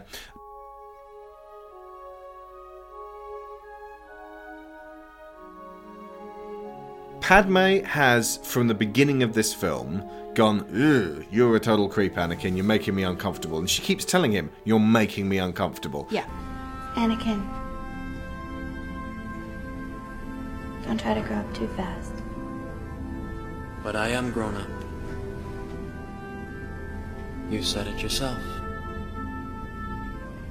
Please don't look at me like that. Why not? It makes me feel uncomfortable. Sorry, milady. Occasionally she gets curious and sort of asks about him instead of, Well, what do you think about this? And all of his answers leave her blood running cold. And there's the the reason for this is because he's got nobody. He's got nobody else that he can discuss his emotional responses with. Hmm. Padme doesn't reject them. She doesn't exactly accept them either. She tries to deflect him from talking about it. This is like the classic uh, woman is there to be my emotional punchbag. Yeah. She is a senator. She is not a Jedi therapist. Jedi therapist, by the way, should be a job. Yeah. They should have them. Numerous. If they had them, then they wouldn't have. They wouldn't have this issue. Yeah, exactly. And the Jedi therapist would have been saying years in, in eons ago, guys, you've got to be out of bone. This Mm. is crazy. yeah, and and he his expression of Bone what- each other. his well, like I said, I, I I think there's probably a bit, but anyway, the his interpretation later on of the uh, the idea when she says she thought Jedi were um, forbidden to love, and he talks about you know the the idea of compassion and He says um, we're al- we're allowed to feel a universal sort of just compassion yeah, for everyone. What, what, Yeah, I guess, yeah, I feel a general unselfish love for just about everybody. No, sexual love. No, no, I don't. For her. No. what, what he's basically talking about there is the difference between um, I, th- I never get the pronunciation on these right, but um, agape, Mm-hmm. which is like universal love for all mankind, Mm-hmm. and eros, which is specific romantic. Erotic love for or, you know, All of mankind? F- no, no, no. for for a particular person. Right. Um, and you know, he, he his whole thing about well, you might say that we're encouraged to love. That's You're not. it's it's a deliberate misinterpretation, but he is obviously a kid who's got a lot of potential love in him. I've got but so much love to give. I, just, don't, know where, to put it. Exactly, but it's been distorted. It's been twisted. It's been um, it, it's been uh, pushed back and repressed. But then combined with this idea of, but you're the most powerful person. You're going to be the chosen one one day. Wow, you've got the most midichlorians of anybody. Um, it, it just you can't do that and that and not expect something bad to happen. And again, when Anakin tells her in the fields of Naboo, I would like to see a world where the council are gathered around someone wise who makes sure that they make a decision and that they stick to it. And if they don't, they should be made to. And she says, sounds an awful lot like a dictatorship. And he says, well, if it works. And she says, uh, you're making fun of me. And it's like, no, No. he's serious. Yeah. And ev- like a lot of teenage boys go through a sort of a, a, a confused stage where they, and some teenage girls, where they they reduce very complicated situations to, we'll just make it work. Hmm. And it kind of goes in both directions. So you'll now hear, oh, so it's okay to punch a conservative just because they have different views to you. No, no, it's just okay to punch Nazis. And that in itself is an oversimplification. But this level of political confusion, hormones, and screaming has cultivated a contemporary climate of, well, what is wrong with fascism? And that's kind of a like, right, okay, kid, let me school you on how this shit works. Part moment. of part of why that is though is because basically it's because that tells you they've hit a point in their life where they are terrified. Yeah. Where they are really, really scared of how complex the world is. Yeah. And what they desperately want is to go back to the time when dad knew everything. The system looks could tell me broken. They do. want it to make sense. Yeah. I sympathize. Hmm. But Amidala being a wise person for whom this is her job Mm-hmm. and has been for a good 10 years, she has the wherewithal to be able to say, right, okay, do you want to talk about this seriously? Because it seems like you're missing some really important stuff. And you're steadily climbing a power tree, and I can see some blind spots in, in your outlook here. So I'm not going to pass this off as a joke. Right. So this holiday this. has now become a poli- politics holiday. Yeah. She's literally just been talking about politics camp. Yeah. Yeah. Remember this guy from politics camp? This one time. Um, But see, he, this is where his relationship with Padme starts to become. It's one of the most heavily criticised elements of the trilogy from a movie making perspective. oh, we aren't though. This is the historical no, no, I of what they did and didn't do. I know. But but these scenes are really, really hard for me to pass because every reaction that Padme has to him from about this point onwards Yeah. is total bullshit. yeah. It doesn't fit with her character. It doesn't fit with what we've seen of her so far, with her values, what's important to her, how she makes decisions. When he just says, "Well, if a dictatorship works, she should get up and go," she's she's not a child. She doesn't see him as an equal. We know that. The the whole thing about when they first turn up and, and she's sort of basically saying, Right, here's the most safe place for me to be, and we're gonna go here and we're gonna do this, and he basically stamps his foot and says, Why is nobody listening to me? At that point, she turns around and says precisely the right thing, which is because I know round here and you don't, so you need to button it, kid. I know it's just adding to the pile, but at this point her life is in danger. There is absolutely nothing wrong with the, the way she approaches that situation given the circumstances. But here, this is where it all starts to get very spiraling downhill. Um, and and she's done nothing so far to suggest that the the the interest he has in her is in any way mutual. She, from the beginning of, of Clones, still treats him as as this kind of little kid that she used to babysit. Yeah. So, my theory, for which there is plenty of evidence, and I will pick bits out as we carry on, and I'm pretty sure there's probably a lot that would counter it as well, but that's the bad writing element, and that's not what we're talking about. I think that basically he is mind tricking her.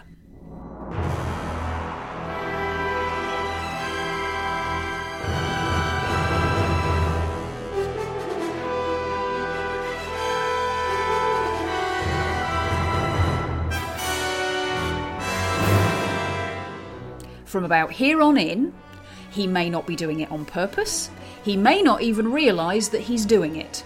But he is tweaking her thoughts and uh, undermining her decisions in her own head and basically making it so that she cannot actually access when when time comes further down the line she actually can't reach her own decision making ability Yeah. okay now basically that it's gaslighting it's it's the process of constantly causing somebody to question themselves until they get to a point where they can't rely on their own mind anymore And very specifically to fixate on him. yes That, like, absolutely everywhere he goes after that point, she follows him. yeah so basically And eventually she's like, Well, I'm going to go and rescue Obi Wan. It's like, Well, I guess I'll come with you then. yeah That's basically the allowing them to believe they've made the argument theirs. Yeah, indeed. But the the effectively what he he could be seen to be doing at this point is every time she tries to turn away from him to go and do something else, he basically reaches out with the force and just turns her head to look at him to keep her attention on him because she's where his major attachment has landed. And again it's it's become such a, a fundamental part of his identity that the idea that that attachment might a not be real in the first place b might be broken is terrifying for him. Hmm. absolutely terrifying because he doesn't have shmi anymore. And after shmi dies it gets even worse. It becomes much more intense because then he literally doesn't have anything else. His his uh, emotional outlet is literally her and nothing else. And they even make a point of that in the historical document. Mm-hmm. Anakin, escort the senator back to her home planet of Naboo. She'll be safer there. And don't use registered transport. Travel as refugees. As the leader of the opposition, it will be very difficult to get Senator Amidala to leave the capital. Until caught, this killer is. Our judgment she must respect.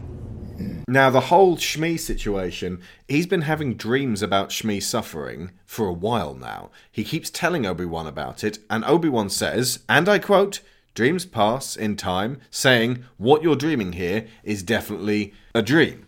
However, Anakin and the Jedi Council get flashes of Obi Wan's distress from several planets away.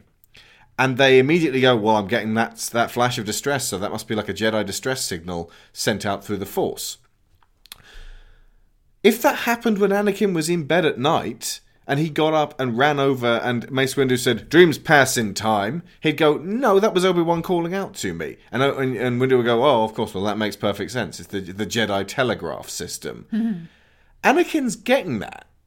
And they're telling him that it's nothing.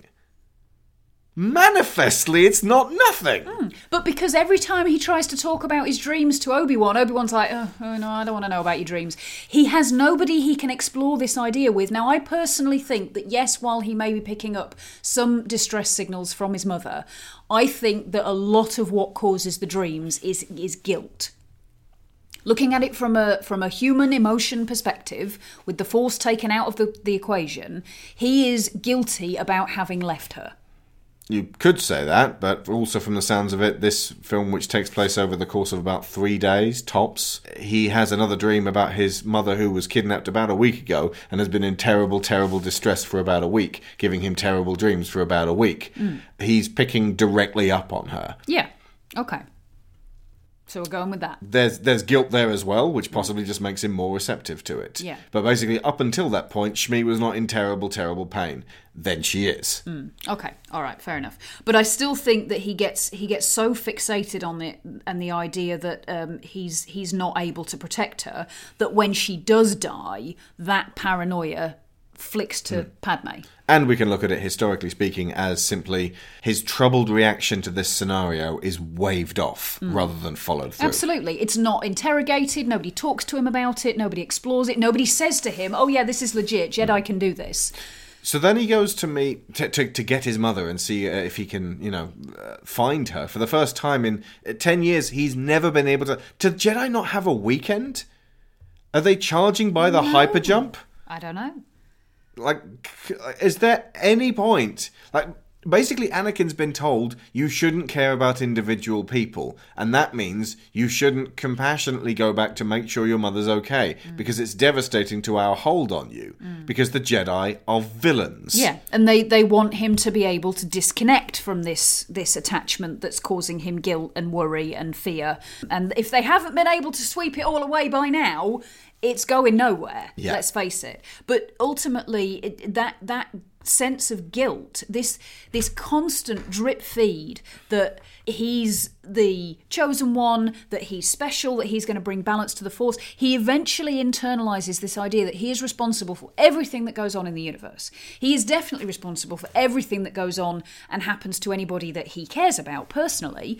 Shmi's death ultimately then reinforces something that he had already convinced himself of, which is that it is up to him to balance the force and to fix everything that's wrong in the universe, and that when he can't do that because he can't, because he's a human and he was planets away, it's his fault. Yeah.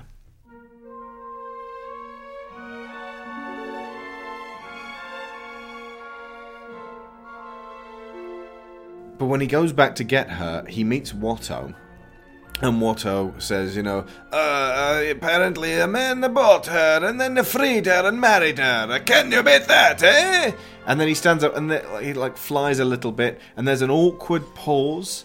And I just thought, how much like modern day contemporary Star Wars would it have been if after the silence Watto had broken it by saying, "Please don't kill me," in a kind of, "I know I was fucking terrible to you. Mm. I know I could have let your mother go at that point rather than allowing you two to be separated."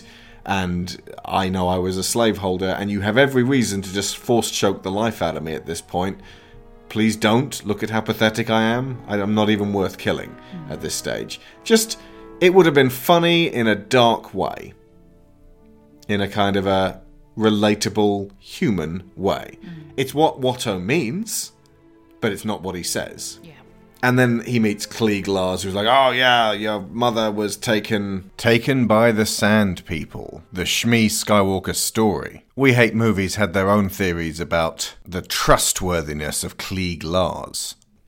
I think I have one more on my punch card before my next ex-slave wife is free. Oh, he's just got a graveyard full of them. Oh, sure, dude. I mean, you got to knock five bucks off there at least. I mean, I'm a valued customer. Oh, I know who's paying these Tusken Raiders, by the way. ah, she's uh, getting a little mouthy there. Oh, you guys want to go uh, take care of it? Oh man, a fucking staged kidnapping. Yeah, oh my God, my wife was kidnapped.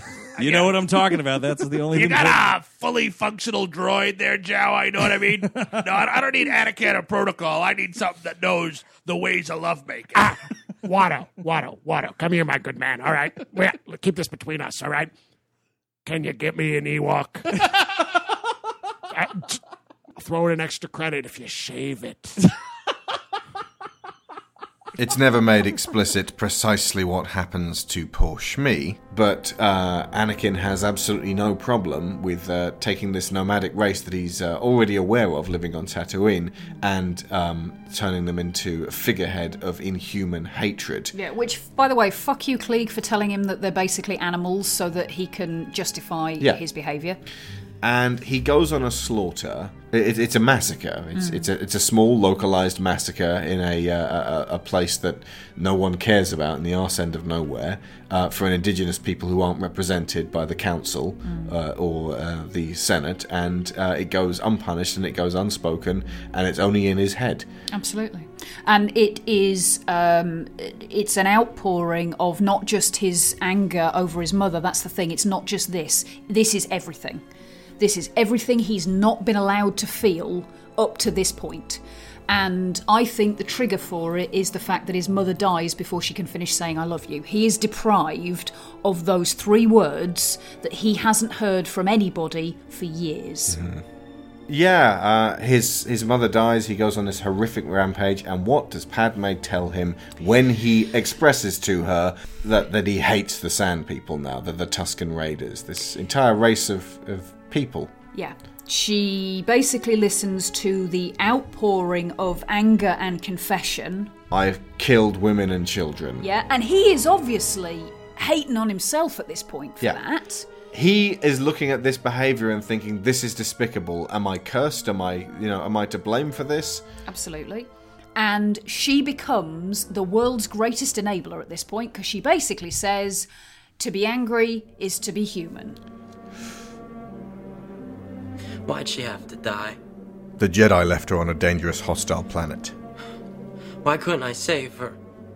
I know I could have. The Jedi told him his picking up on her pain was just a dream. Sometimes there are things no one can fix. Death is a natural part of life. You're not all powerful. Well, I should be. Major warning sign to Padme. Someday I will be. I will be the most powerful Jedi ever. Delusion. I promise you. She didn't ask him to. I will even learn to stop people from dying. He feels absolutely helpless. This is an understandably fantastical response. It's all Obi-Wan's fault. As an avatar for the Council, He's jealous. they're scared. He's holding me back. He's right, they are holding him back. They're scared of him. What's wrong, Annie? What's wrong, Annie? You just helped bury his mother. I. I just experienced a catharsis through murderous rage. I killed them. And I kinda want to kill everyone, I killed them all. which gave me an odd sense of completion. They're dead. I had power over their life. Every single one of them. It felt like a purification. And not just the men, Nobody can tell me to have a line. but the women. And the children, too. Nobody can tell me to have a code. They're like animals. People are. And I slaughtered them like animals. I cannot relate to other living creatures. I hate them. My empathy is broken. I suspect I am broken, and now that this line has been crossed with nobody to witness it, nobody to pass judgment on my actions, I am terrified that I will always be an unforgivable monster. To be angry is to be human. He didn't say he was angry, he said he'd just committed mass murder. I'm a Jedi. I know I'm better than this. By better, he means control self control, control of others. Which, for a start, shits on every other race in this massive galaxy full of various alien races, Mhm. including Tusken Raiders who may or may not be human. They're definitely humanoid. Are you going to say that to the the father of one of those Tusken families, who then comes over here and kills Anakin and Hmm. all of the the Lars family because of what's happened? Again, not excusing the actions of the Tusken Raiders either, No. kidnapping women and doing whatever the fuck they did to Shmi. Yep. Despicable, inhuman behavior, whether this is territorial or not. Absolutely. But this reinforces the idea that basically, Anakin, your reasons for doing anything are okay because they come from you. Yeah. We're But the not idea going to being explore this at all. He just said, I massacred women and children. Mm. And she said, to be angry is to be human. Yeah, that's not anger. That's that's not anger. No. That's a massacre. To massacre women and children is to be human. Are you out of your fucking mind? Yeah. And this lends credence to your mind trick. Absolutely, Because she says because- what he wants her to say. Precisely. Which is to forgive him so that he can forgive himself and move on. Yeah. Now, to another degree, you could look at it that um, that it's, it is just very, very poor writing. Nobody could be asked to write a rational response for for the Honestly, I can't think that a woman who's been a queen of a planet But it is- and yeah. a senator for that long would say to be angry is to be human after No. someone told her that he committed this act. Absolutely. It specifically conflicts with her earlier frustration that the the um, the Senate won't act to save her people when they're suffering and dying. Yeah. Um, so yeah, this is the point where I it really felt like and and She's the one who bridges the gap between the Naboo and the uh, Gungans, who, uh, you know, they, they have this weird um, animosity. Is that the word? Where where they there's almost a class war going on between Yeah. them, the Morlocks and the Eloi. yeah, yeah, absolutely. Um, But, she was the one who basically came and knelt down and said, you know, we are not. You are not thinking you better than us. Me, Sir Lycades. It's a direct quote. Indeed. Um, but yeah, the the fact that her response is so dead, that it's so like if you look at the way, I mean, the the performance. You're gonna have to give him so such hard. leeway here. It's so hard. Such leeway. It's just bad, okay? It's just bad. No, No, okay. no, you no, break the no, illusion. No, They're sorry. historical documents. I'll give it back. Right. Okay. But it's just I know Natalie Portman is capable of so much more than this. So yeah. So the fact that that she's just she's unreactive, and that if I'm if I'm looking at looking at it through this lens, that basically whether consciously or not, he is tweaking her mind to make her respond the way he desperately wants her to respond, which is to understand and to comfort him, because that's that's what he wants right now. He's just lost his mother. He wants somebody, fucking anybody at this point would do, to give him a hug and tell him everything's going to be okay. And that is exactly what she does. And she doesn't challenge any of the horrendous behaviour that he has just engaged in. Now, I get that there are there are ways to handle somebody who has just done something awful and clearly regrets it. And I'm not saying that a degree of that kind of response Hmm. would would basically paint her as this incredibly compassionate, understanding person who is desperate to to help him and and kind of get him through this. Like we're going to get through this, but we need to get you But we need to address this, Because this, needs to be addressed. You need to be able to like this needs to come out. You can't live with this Yeah. in your head. For a start, she's got to make sure he's not going to turn around and do it again. You fool! You started a war. For like, not even no, not even go back and kill more Tuskens. Like he's clearly still furious. He could start throwing things at her at this point. Yes, he could. He throws a cup to illustrate this point. And as Oh. We Hate Movies said, when you throw a cup, you immediately want it to smash. What you don't It want it is for it to go. That's no good. Obi Wan is holding me back. But this isn't about the writing It's or the performance. And um, also at this point, I might add, we got another fuck you Yoda here, Uh-huh. um, because uh, basically we see that Yoda can feel Anakin's pain from Tatooine. So you're not telling me he couldn't feel it when the kid was standing in the same damn room with him, which means that he felt it and he fucking ignored it for years. for years.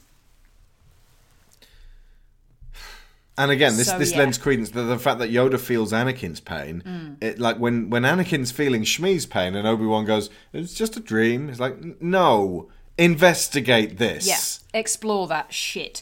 But, but Yoda. Obi Wan's off on his fucking detective work. Yeah. I'm not even going to talk about the we fact just we just wanted to keep him busy. that trillions Um, of space bucks got put aside to, to pay for a clone army, and no one asks why. Yes. Who's keeping the books in this No, temple? no. Sorry.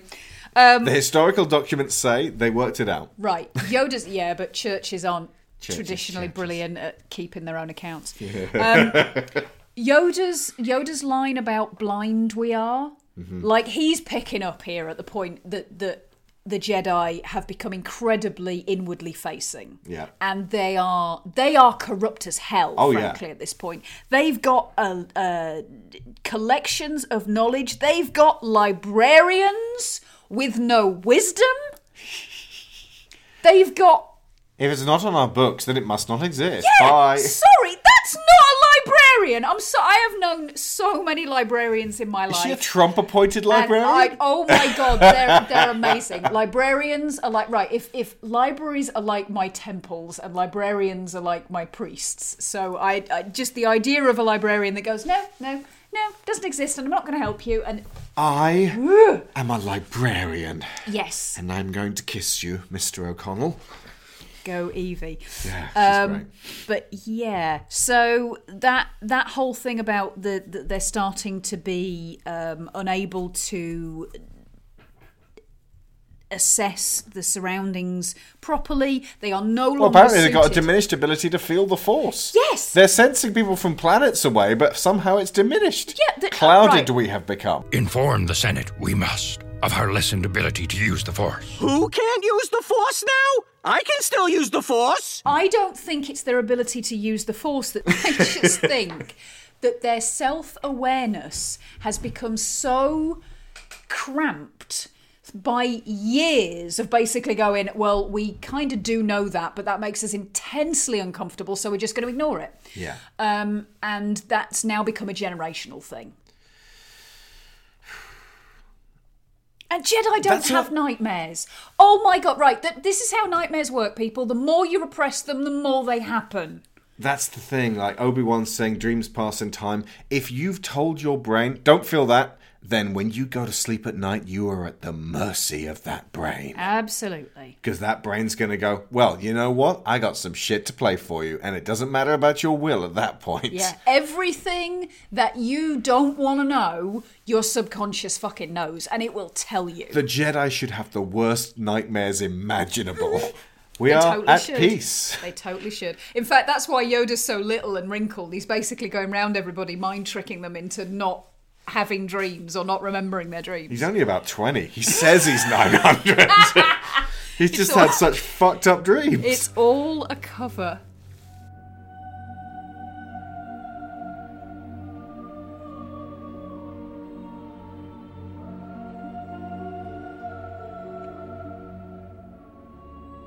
Count Dooku turns up. Uh, really, Count Dooku's um, part in this is minimal.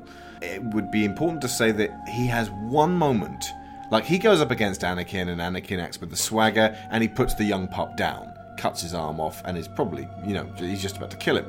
Um, but in Revenge of the Sith, when Count Dooku is being held at saber point by Anakin, Merc, you know, he's got to just cut his hands off.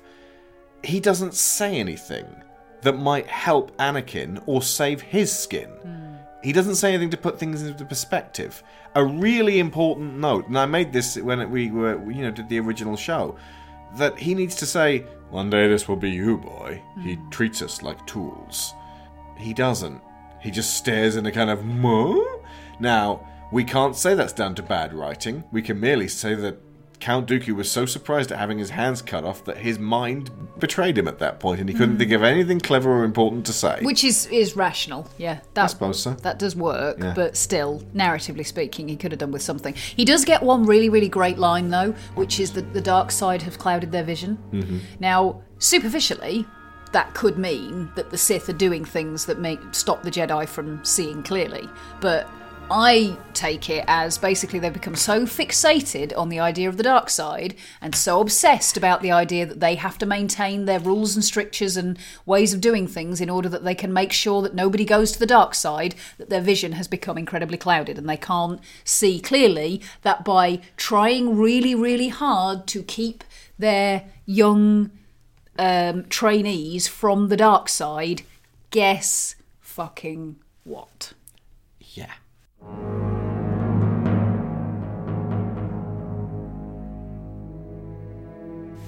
So by the end of the movie, they're about to be executed in the arena of vaginas. Oh, hang on. I have one more thing to say about before they go into there, the, which I've Everyone at home went the arena of what? And now you're going to talk about something else. But Yeah. okay, No, no, no, I did won't mention that and explain what I mean by that. just, just before they go into the vulva arena. I wrote it. They emerge from the birth canal Yes. into the arena of vaginas. They totally do. And this, by the way, whether George knew it or not, is a massive metaphor about this one single fixated attachment that governs Anakin through his whole life. Mm-hmm.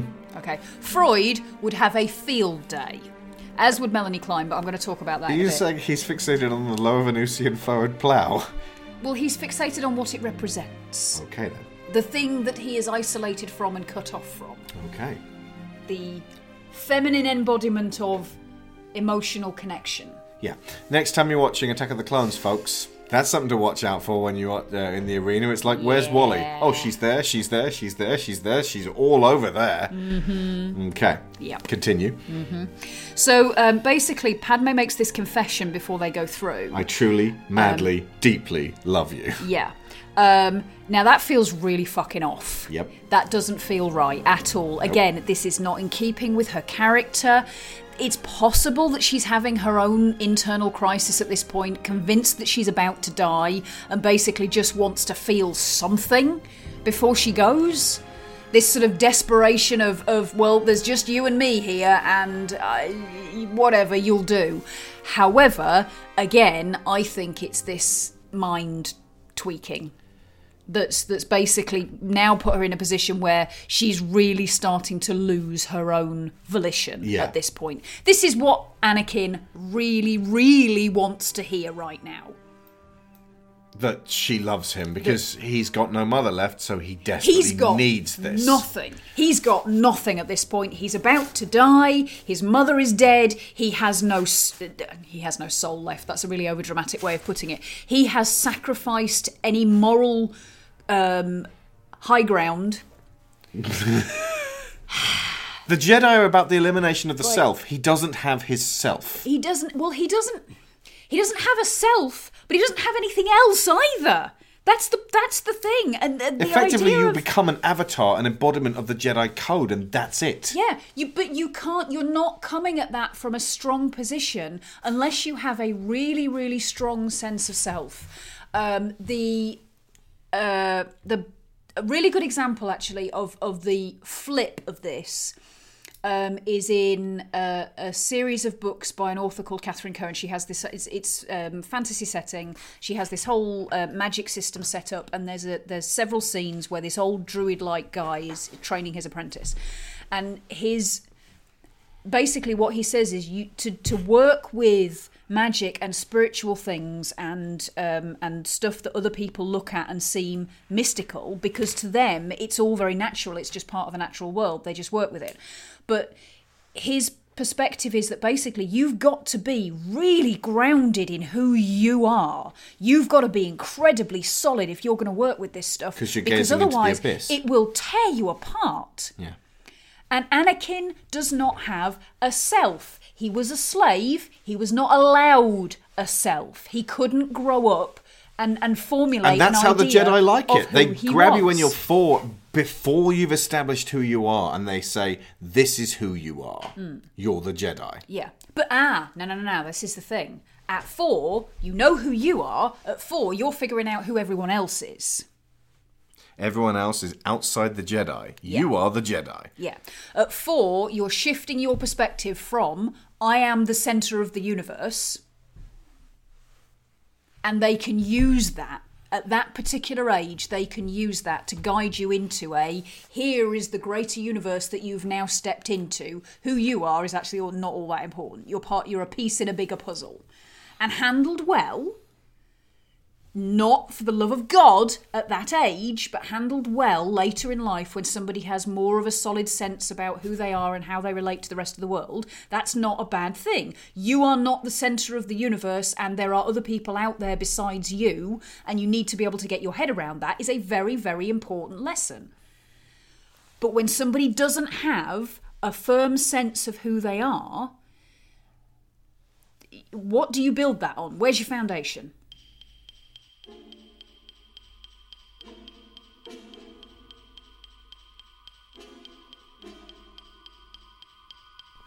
Again, if we're going to take this as historical documents, uh, this is a series of factions that we are introduced to one after the other. Um, there's the droids, and there's the Naboo, uh, who are all elitists, and there's the Gungans, who are all elitists as well. But from their point of uh, perspective, of you know, we don't like anyone who's not a frog person. and then you get to see the Geonosians, uh, and then you get and you get to see the clones, and they're you know they're fighting more droids, and by the end you've got clones fighting droids, and they're being helped by Jedi, and the Jedi of all these factions are the worst. This comes down to Anakin saying, from my point of view, the Jedi are evil. He's not wrong in saying that. However, he is accurate in saying the Jedi are the worst because they're the ones claiming they have all the answers. Hmm. They're the ones being the wise peacekeepers, and they're the ones indoctrinating. It's over, Anakin! They're the ones with the moral high ground. And you know they have the moral high ground because they keep kicking everybody else off the goddamn hill. And the Sith are terrible, but at least at this stage, the Sith are underdogs. And through Palpatine, uh, he creates the Empire, who are, again, worse than the Jedi because they're space racists who hate all aliens and will have order. And uh, uh, when Palpatine says, we will have peace, he kind of means it, but it's like a Hitler style of peace, where it's like, I think you're mistaking peace with quiet. Yes. yes. I will have an environment where nobody ever dares to uh, disagree with me. But of these factions, quite unlike the later historical documents, the original trilogy and the new trilogy, you don't have rebels that you can be with and go, well, these are clearly the guys. A simplified version of the best of humanity versus a simplified version of the worst of humanity. It's easy to see which faction you can side with. It's when they start to muddy the waters of that and things get into a kind of a grey area. And, and you know, from the point of view of the Empire, they're just trying to have peace.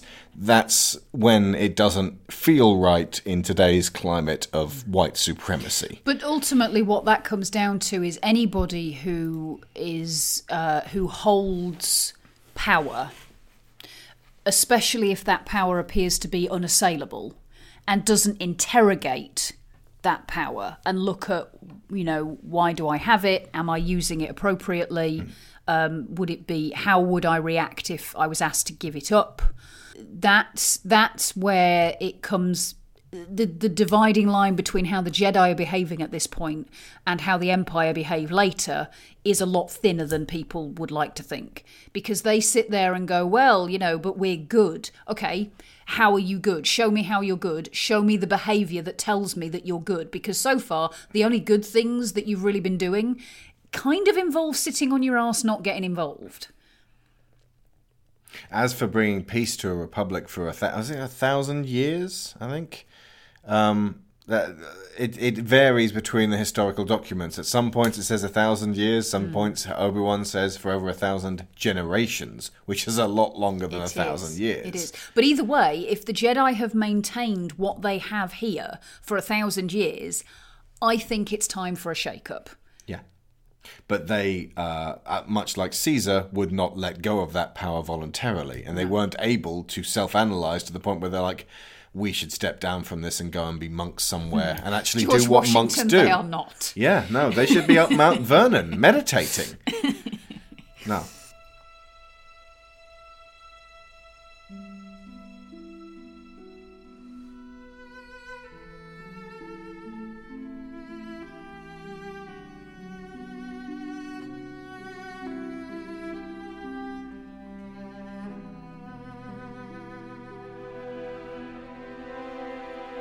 So, cut forward to the end of the Clone Wars in Revenge of the Sith. Who is adult Anakin now? He's not the same as teenage Anakin. He's not, It's easy no. to say to, to see them as the same guy, but uh, he's different. It's He has a, a weird, crooked smile all the time. Yeah. It's really nerve wracking. he's he's still as fragile, but it's almost worse because now he has formulated this sense of self, but it's a hollow porcelain self that you get a really sneaky feeling would shatter if somebody kicked it in the wrong place. And he bulldozes himself forwards all the time, very aggressively. It starts, by the way, the um, the hint of where this is going is when they are escaping from the arena and they're in the clone shuttle, and Padme falls out. The gunship. Yeah, the gunship. Um, basically, he freaks out at that point.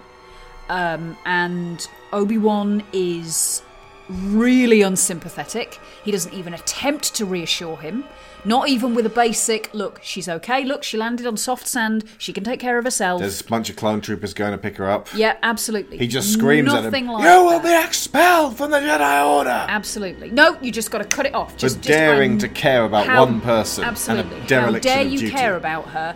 And at this point, again, remember that attachment I was telling you about? Yeah. That's now fixated on her? That's just got yanked as like distance at this point he can't bear to be away from her and that is what you see when we come into into uh, revenge of the sith Even though he has been away from her, according to Clone Wars, for about three years, going off on military sorties. Yeah, absolutely. But that that I think is part of what's built up this fragile exterior that he's created because he's had to try and protect himself from that attachment being constantly pulled and threatened and yanked at. And they've been secretly married, and in Clone Wars, she clearly carried on being. Yeah, he gets rewarded for all of that aggressive behaviour Yeah. with a with a secret marriage. Secret Brilliant. bride.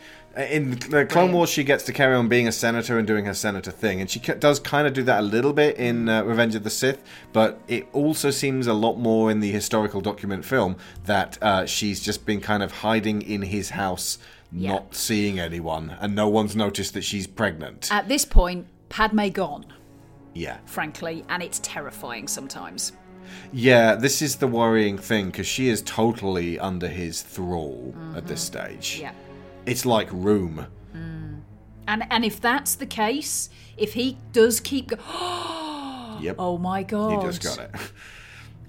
because if he keeps going off to do these these military exercises and and uh, missions Mhm. and the idea of being away from her and separated from her terrifies him that much then again even if he doesn't do it consciously he's going to be putting force energy into maintaining that connection so that he can so that he can tweak her from a distance Don't leave. oh my god it's worse than i thought Again, it was probably subconscious, but she's in his brain. She's uh, like he's fixated on her. He says, "You know, you're so beautiful," and she says, "That's because I'm so in love with you." And he replies, "No, it's because I'm so in love with you." yeah And this just That's layer upon. It's not bad writing, folks. there. It's just layer upon layer. I'm of- so in love with you, I make you think whatever I want you to think. It's because I'm so in love with you. No, it's because I'm so in love with you. Whether you're in love with me or not kind of doesn't matter. Mm. I'm telling you right now, I'm so in love with you. Anakin doesn't understand what love is. This relationship should not be. If he loved her, he would let her go. And this whole final uh, historical document is about obsession and the difference between Jane Austen love and Charlotte Bronte obsession. Yes. I've got a note here that says, Is he Jedi mind tricking her again? Yes! Yes, he is! He does it constantly! Yeah, the answer to that is always yes. Yes, yeah. And and the whole sort of I love you, no, I love you more. Hmm. uh, the- the- that's not her. That's not even him. That is an an ideal that he's read in a book somewhere about how a relationship should be. This is another thing. He's got no model for an adult loving relationship. His mother did not demonstrate one for him. It's not bad writing, it's bad Anakin. The point when she says, Anakin, you're tearing me apart, uh, this is, I believe, after she finds out that he's killed younglings, uh, she means emotionally inside my head. I want to, ethically want speaking, I want to, to get abandon away you, from you but I can't. now." So you are literally tearing me apart. Absolutely. She says at this tearing point, me by the way, apart, Anakin! How now it's like the room. How long? oh my god, yes. she says, "How long is it going to take us to be honest with each other?" Hi, babe. Good question. Good question. I was asking that myself. But again, she dismisses his concerns and sweeps it all under the carpet. But again, at this point, Don't worry about I, it. I, she's doing it because he wants her to. Don't worry about it. Padme, you look so sexy. And she and this oh, this was one thing that really wound me up. Um, the the thing about what's going to happen if people find out she's pregnant, she won't be allowed to keep serving in the Senate. Mm-hmm. Why not? Because, well, basically, I think for, she's worried that if she gets found out, then she will have tampered with the Jedi, Mm. and that she will have brought shame and, and uh, exposed corruption within the Jedi Council, Mhm. which means they will expel her from being a senator for messing with the Jedi. Okay. Do you think that strong minded, know my own intent Padme from the first film Hmm. Would immediately start thinking like that? No, I think kept woman Padme Mm. would uh, would uh, start thinking that. Indeedy. And and because he can't plant fears in her head that he doesn't have. Hmm. That's the thing. If he's putting these seeds of ideas in her head, they're coming from him. And there's no there's there is no logical reason why she couldn't continue serving in the Senate whilst pregnant or even with a baby. Guess what? People do it all the time. They have kids and jobs. That's how it works. But the the idea that she might lose the Senate that's a hook that he's got her on Yeah. because that's something That's that is deeply deeply important to her. Yeah. And if he can put in that fear that that might go away, and especially at this point, if she is in this this relationship where he is all she has, then outside of that, what's she got? The Senate is all that her role as a senator is is the only thing that gives her some goddamn relief. And that's not because From it's this terrible writing that person. shows this place as a very sterile, inhuman world. it was, from the historical documents, a very sterile, inhuman world where your whole your job was your whole life. Yeah, absolutely. Right. Um, so it, it's good that it went down.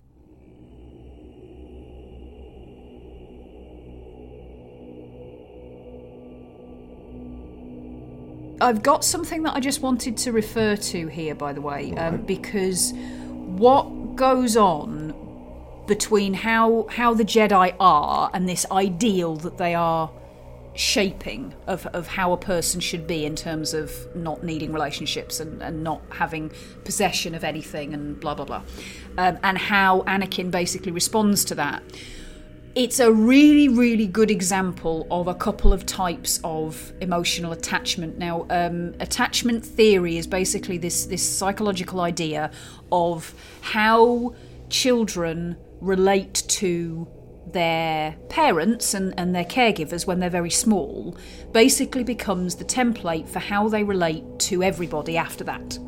And it will it will be in to greater or lesser degree depending on how intense the relationship is. Now I'm going to read you um, a basic summation of what's called uh, dismissive avoidant attachment. There's there's the good kind, good inverted commas. The healthy kind is secure attachment, where you you trust your parents and they trust you, and that can grow into an ability to form healthy relationships as you get older. Um, but then there's other kinds, and they they are unhealthy in different ways. So this is this is dismissive avoidant. Um, people with a dismissive style of attachment uh, tend to agree with these statements. I am comfortable without close emotional relationships. Okay. It is important to me to feel independent and self sufficient, and I prefer not to depend on others or have others depend on me. The desire for Both the independence. Sith and the Jedi would say yes to this. Absolutely. The desire for independence often appears as an attempt to avoid attachment altogether. They view themselves as self sufficient and invulnerable to feelings associated with being closely attached to others. They often deny needing close relationships. Some may even view close relationships as relatively unimportant. They seek less intimacy with attachments, which they often view less positively um, than they view themselves. Uh, investigators commonly note the defensive character of this attachment style. So basically, where this comes from is um, I've been hurt, so I will close myself off and not allow anybody to hurt me again. Okay. Um, and it tends to be. Uh, People with this style of attachment tend to suppress and hide their feelings and deal with rejection by distancing themselves from the sources of rejection, um, e.g., their attachments. Okay, so that is obviously the Jedi. To me, this is what they've set up, right? Now, this is uh, the other type, or one of the other types, is anxious, preoccupied, and I think this defines Anakin to a T, particularly when he's younger. Um, so, people with anxious, preoccupied attachment type tend to agree with the following statements I want to be completely emotionally intimate with others, but I often find that others are reluctant to get as close as I would like, and I am uncomfortable being uncomfortable, sorry, being without close relationships, but I sometimes worry that others don't value me as much as I value them. Uh, people with this style of attachment seek high levels of intimacy, approval, and responsiveness from their attachment figure. They sometimes value intimacy to such an extent that they become overly dependent on the attachment figure. He is way overly dependent on Padme. Compared to securely attached people, uh, people who are anxious or preoccupied with attachment tend to have less positive views about themselves. They may feel a sense of anxiousness that only recedes when in contact with the attachment figure. They doubt their worth as a person and blame themselves for the attachment figure's lack of responsiveness. Um, they may exhibit high levels of emotional expressiveness, which he does and gets punished for repeatedly uh, emotional dysregulation, which is is basically where you can't bring your emotions under a reasonable degree of control. Um, so you you have to react. Basically, you feel it and you have to respond to that. You can't like put it away and come back to it later. Um, and impulsiveness in their relationships, which he does. I think that's Anakin definitely in clones. The way that manifests as Revenge of the Sith progresses, Anakin's response to Obi Wan and the way he becomes suspicious of him, it becomes a form of abandonment panic. He freaks out. He pushes Obi Wan away as punishment for leaving him. His sense of control is starting to slip away from him, and he's grabbing at Padme harder than ever. He's desperate to hold on to her, desperate to control her, desperate to control every outcome of this situation because he can see that it is now all falling apart. Now, again, you've got a dream. This time he's foretelling the future. It's possible that he was foretelling the future before, uh, and that actually he'd had the uh, the dreams of his uh, mother's uh, terrible ordeal for long before it actually happened. And the same thing happens again, and he doesn't tell.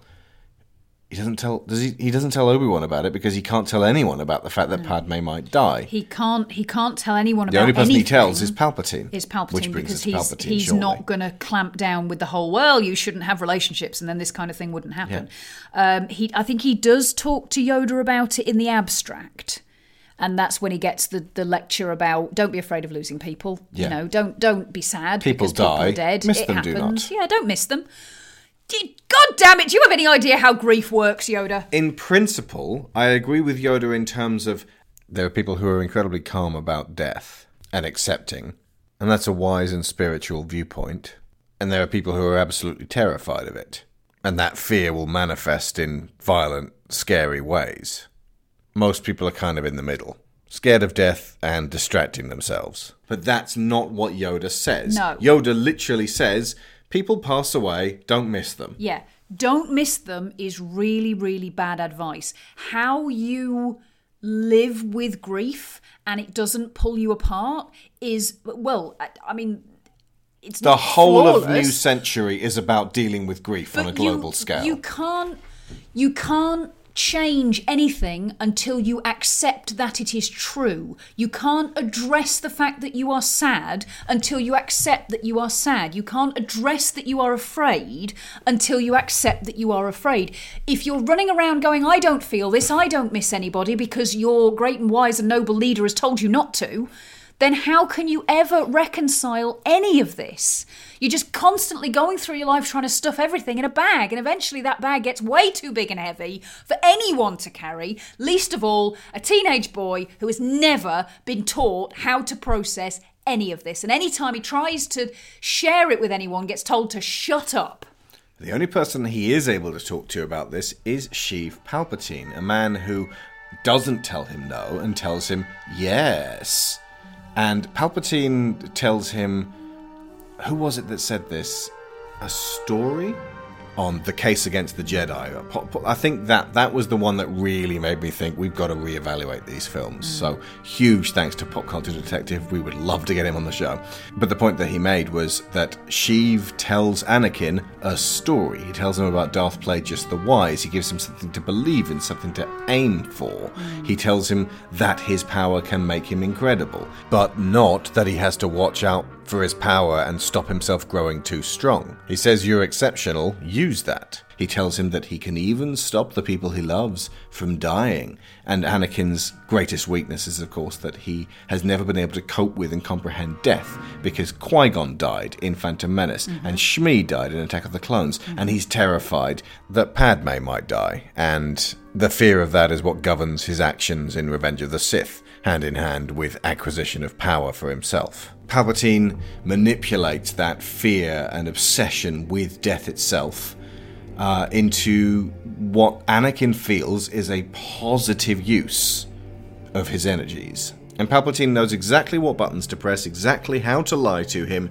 in a way that will trap Anakin uh, in doing what he's needed to do as a tool. And a big part of how he lies to him, by the way, is telling him the truth. Because a lot of what he says is true. And the Jedi don't?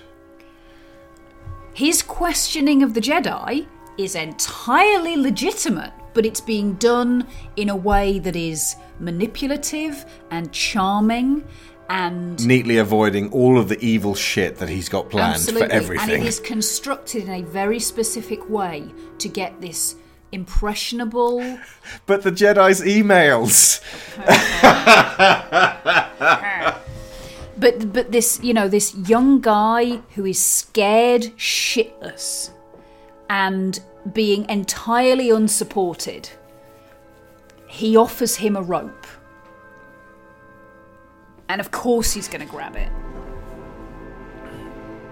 And we've not mentioned Mace Windu the whole way through, but Mace is kind of kind of who Anakin would like to be on the council. He's very assertive, he's very like what what Mace says goes. He's large and in charge, and he doesn't have that kind of pacifism thing that Yoda mostly tends to operate on. Obviously, Yoda takes part in military coups as well during the Clone Wars, but he generally tends to be kind of the, the wise Buddhist Zen master. Mace Windu, very specifically, uses a very aggressive lightsaber style that calls on dark force energy uh, and has that aggressive determination which Anakin sees himself as having as well which is why Anakin's like well why can't I be on the council? You got this holographic guy sitting there. I you know you haven't got a spare seat for me. Like you know they don't develop the rivalry between Mace and Anakin but it would have been great to see Mace's weaknesses or if Mace had actually turned out to be a plant by the Sith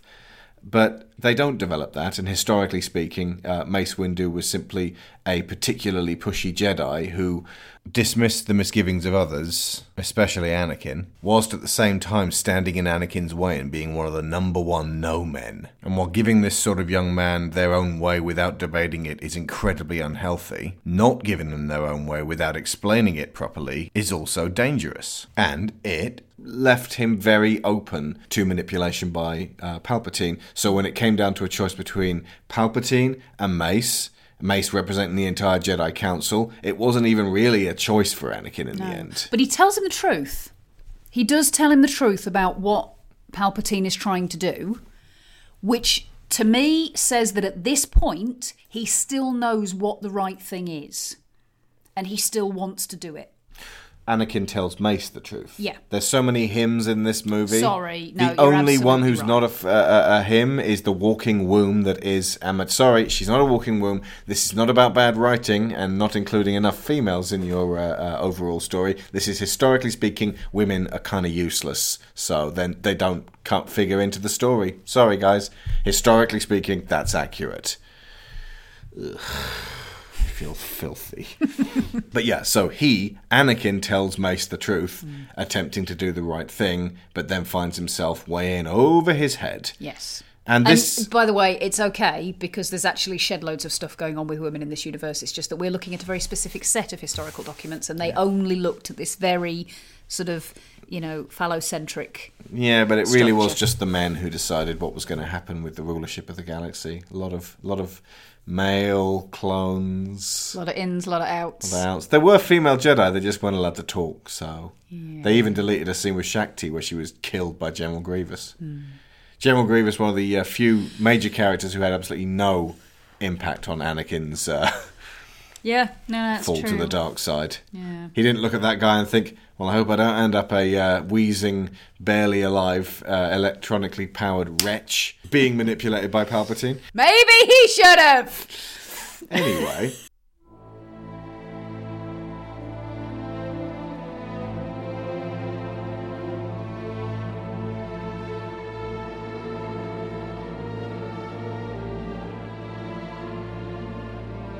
At this point, the massacre's now happening. Uh, Anakin has, has gone over the line. He kills Mace, and it's just, it's like, now that he's done that, it's really, really easy for him to decide there's no going back from this. No, no, no. If I'm going to keep Padme alive, But that's the thing. What pushes him over the edge is Palpatine going, yeah, I don't really know. But we can find out together. together. Oh, that's not what I told right. you. Okay, so at this At that stage, point, Anakin should have killed Palpatine. basically yes. But he's You he fucking has, liar. He has at this and then point, decided what to do with his life because at that stage, he'd be free. he's got nothing left to lose at that point, really. But yeah, here's here's the stage. He may where have the entire remaining Jedi Council on his case, Mm. but I think Order 66 happens just after this. Yeah. But it Um, hasn't been issued yet. If he'd just killed Palpatine, Order 66 wouldn't have happened. Oh it was that close. Oh my god! So this is this is his his he has this one chance for redemption. As in, like, I shouldn't have killed Mace Windu. Well, I shouldn't have cut off Mace Windu's arm there. He didn't kill him. No. He just disarmed him, literally. and pushes him Palpatine killed him. And then uh, he says, right, about that uh, ability to keep Padme alive. And he's like, don't actually know it, but surely together we can make it happen. Yeah, at that sheer point, unbridled rage at this point would actually have been a little bit useful. at that point, Anakin could have gotten fucking Shiv happy with him. Mhm. And, uh, And then Order sixty six never happened. yep, Alrighty then. Alrighty. In a different universe, maybe that did happen in different historical documents, but in this, he's over the edge, and Palpatine gets him to go and kill children. Now, previously in the past, I have said that this, this is where the movies go like over a line that I can no longer like. They've been shit up to this point, but I can no longer accept uh, Anakin murdering children. The idea being that if he had some line somewhere where he actually tried To resist. to resist, where and I've, I've you know, been questioned from this before, like, so he just stood to one side and let the clones do it? No, but if he was off dealing with adult Jedi and refused to kill the children, and then it found out that it had already happened, and then shed a tear and realized that was his line, but he was unable to prevent it. But then I suppose if he's carrying on working for this force who slaughter children, he's still effectively going along with it. There's no two ways about it. If you're going to kill children, that's hmm. that's You, you kind of forfeit all rights to sympathy there. and George sets that up Mm. early again in this historical document he's crafting by showing you the younglings in episode 2 and implicating in the f- first one that the, there are lots of Jedi kids. And ultimately, Anakin has already killed children. This is not a first for him. Yeah, Tusken Raiders. So it's just like just like being back on Tatooine, Anakin. On a side note, by the way, and this actually still is kind of in keeping with historical documents. There's a bunch of episodes of Clone Wars where a, bunch of kid Padawans first build their lightsabers and have to go through Jedi trials, and they're adorable. And I just thought while I was watching them, what I really want, because we never see them die specifically on screen because they were created after the fact of uh, Revenge of the Sith. And it came down to just one word Eden. Please. Okay? Your nurse, she read too many stories. You understand? Too many stories. Mira! Mira! I've seen it. I've seen it. Okay? This all here, none of this. No, no existo, okay? You understand me? This Eden does not exist. No, no, it's a fantasy. Okay, see that? Th- th- those are the names of the people who just made this. they made this whole thing up. Okay? This whole. It, it happened once and they just turned it into a big fucking lie. That's all this is. No. Fuck. No. No, I understand. This is, this is a long way. You understand? I am not taking you to North Dakota. A place the Jedi kids and the, the Jedi who escaped the Purge could escape to, a planet that masks Force energy.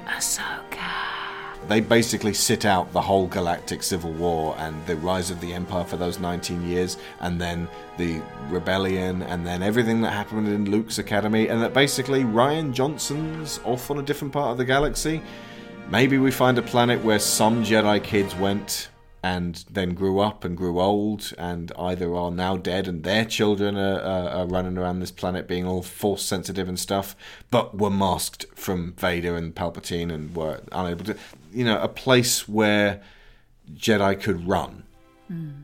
I like that idea as a tiny little hope that could be clung to because this is so grim, but also so small scale. Like if you watch it, there's only a a dozen Jedi actually get killed on camera. And they talk about the, the the size of their library. If that's just for a dozen Jedi, are you kidding me? None of them got through the net. So there's room in upcoming films and productions to actually cover a whole bunch of Jedi and company who escaped the purge, but that George never thought about when he was documenting further.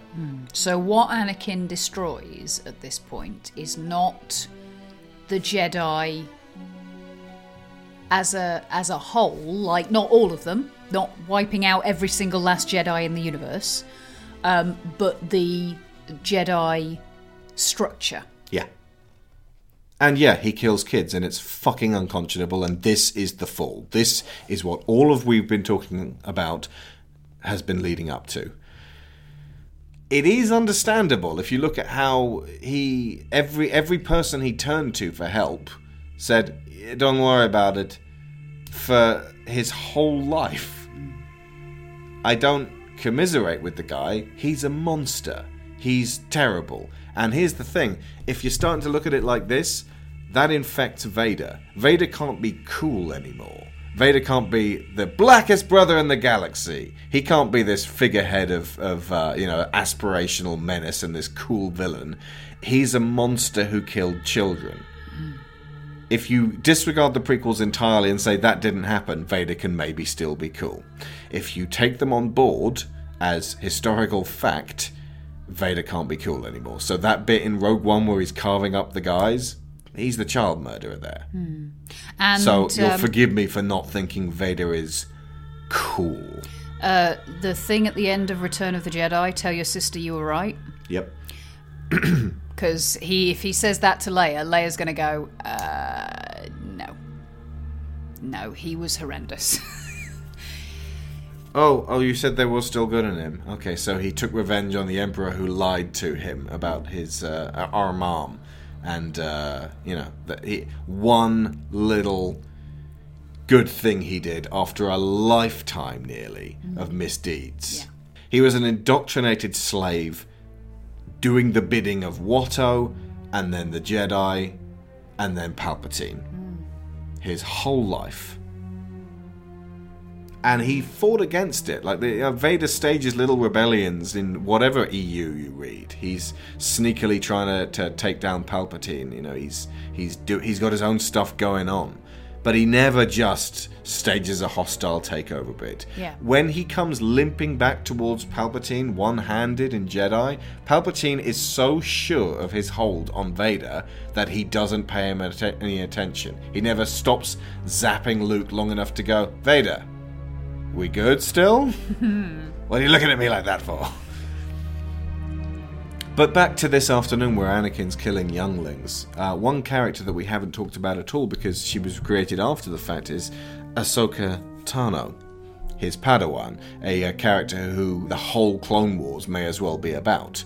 uh, who, at the end of the series, leaves the Jedi Order because she's accused of a crime she didn't commit, and they won't hear her out. They throw her out because it makes her look bad. It On makes some ex- because she makes them look bad. Yeah, on some extremely flimsy circumstantial evidence, I Yeah. might add. And the way her trial takes place is a mockery of justice. Like the lights go on, and she's this tiny little girl stood on a tiny platform with like empty space on either side. She could fall to her death. And she's surrounded by these gargoyle priest Jedi counselors with like underlit so they look extra spooky. And they're like, Silence! The Jedi Council will now call to order. And this is Dave Filoni and company underlining how fucked the Jedi are. Mm-hmm. Of all of these factions, the Jedi are the worst because they have convinced themselves that they are fundamentally good. Yeah. That their approach is unassailable, that nobody can question them. And Ahsoka is eventually exonerated, and it turns out it was someone else who did it. And they say, Do you want to come back to the Order? And she says, No. And rightly leaves them. Goes off, becomes a Grey Jedi, survives the Jedi Purge, effectively abandons the indoctrination that she uh, went through, and she abandons the idea of being sent out by them to do their killing. Or to secure the continued power of the Republic, which she no longer trusts. Because speaking of which, I mean, obviously Anakin never thinks of her because the historical documents have Anakin shun her, like, again, the Amish, and um, he's never allowed to think of or talk about this terrible failure of this, his Padawan, who left the Jedi Order in disgrace not two months ago. You know what that is? When when they say, right, she's not one of us anymore, you can't think about her, you can't talk about her, you don't mention her name. Well, I was just going to say cults. That's very culty behaviour. Yeah. And the Jedi are a cult. They're the worst. And Yoda, and on seeing that Anakin's become this uh, attack dog for a, uh, a malevolent force, rightly says to uh, Obi Wan, he's got to be taken down. Go and kill him. I'm going to go take down Palpatine. And both of them fail. Obi Wan's was was sent to kill him and doesn't kill him. He just cuts off hi- his uh, legs and one of his arms and uh, allows him to be Leaves him to burn to death. leaves him to burn to death. Jesus, Obi Wan. I mean, like, I know you feel bad, but that's extreme. And it's that's the only good bit of acting in the if you're going to step outside the historical documents bit. It's the only bit of uh, uh, good acting. You are the chosen one. That speech, and just Anakin rolling around in the uh, uh, the embers, screaming and on fire. It's heightened passion, but it's real. And it feels like had that lightsaber fight been shorter, it would have been a great culmination. It's not because it goes on forever and it's too many flips and it's uh, ridiculous. But uh, everything is in this whole trilogy. If you're going to look at it as a film rather than a historical document. He can help you. He was meant to help you. The boy is dangerous. They all sense it. Why can't you? His fate is uncertain. He's not dangerous. Afraid, are you? No, sir. See through you. We can. Your thoughts dwell on your mother. I miss her. Afraid to lose her, I think. Hmm? What does that got to do with anything? Fear is the path to the dark side. I've been dying a little bit each day since you came back into my life. I thought that we had decided not to fall in love. I truly, deeply love you. The Jedi Council want control of the Republic. You are on this council, but we do not grant you the rank of master. They're planning to betray me. Take a seat, young Skywalker. All who gain power are afraid to lose it, even the Jedi. Death is a natural part of life. Rejoice for those around you who transform into the Force. Mourn them, do not. Miss them, do not. The Sith rely on their passion for their strength. They think inwards, only about themselves. And the Jedi don't. Attachment leads to jealousy. The shadow of greed, that is. I can feel gives you focus, makes you stronger. Your focus determines your reality. Train yourself to let go. I love you. Liar! You brought him here to kill me! No, Let her go, Anakin! You will not take her from me! Till now you have become the very thing you swore to destroy. I see through the lies of the Jedi. I do not fear the dark side as you do.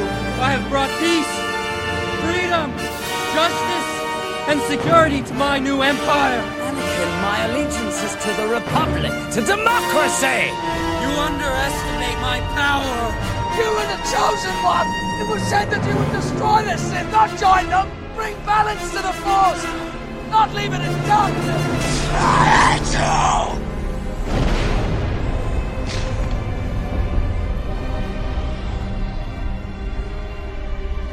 You were my brother, Anakin. I loved you.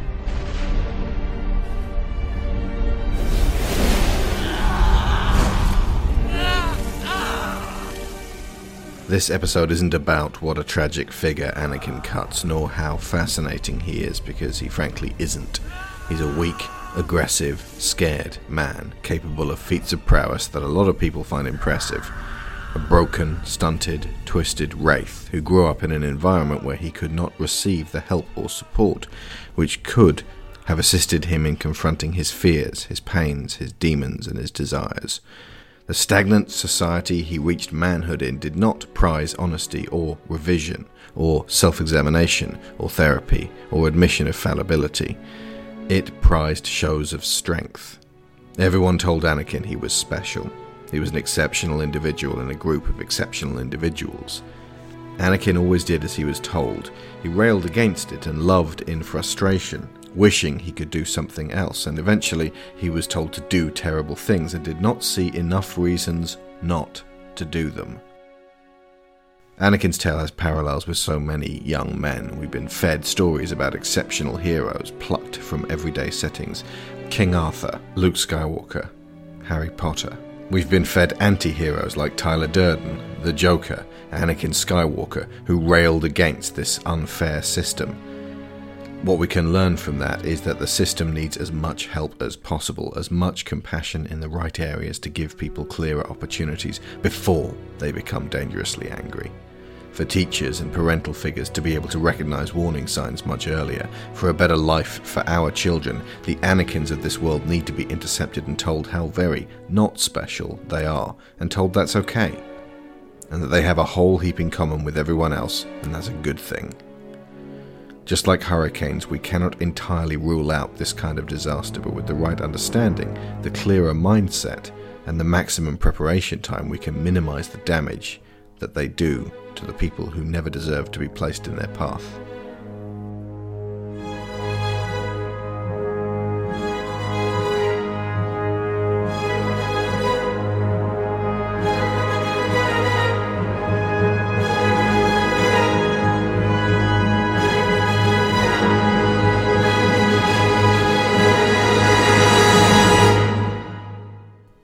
Yoda fails to kill Palpatine, and he, he gets away and he scurries away to his hole and he thinks about things for 19 years. And then when Luke turns up, he tries his level best to prevent Luke from uh, becoming like Anakin, but the tools he's using are based on the teachings and the principles of the Jedi. And they once again tell Luke, don't care about your friends, don't love. And that is the worst thing the Jedi can say. Don't love. Because how can anyone relate to that? How can anyone live without love? Doesn't even have to be romantic love. You can love your friends. You can love your family. And the Jedi code is to abandon that. To push that on people. And you know, if you've made your decision to, to be a, a, a monk and um, to to separate yourself from the world, to only love the world remotely. remotely, but you're not also picking up a laser sword and going off slaughtering people. It's or adjudicating in trade disputes. the Jedi Order had too many jobs and they conflicted. Mm. And Yoda teaches Luke wrongly. And Luke, in episode 8, is angry at his own failure and how sure he was that he could do things better. Despite the fact that he was given just a few days' teachings from two inaccessible teachers, both emotionally and physically, who then disappeared and left him to train himself. and a future generation of Jedi. With only what he'd learned, with only what he could gather. Of course he failed. And it now falls to Rey to fix that shit. To do it again from scratch, but maybe this time with love.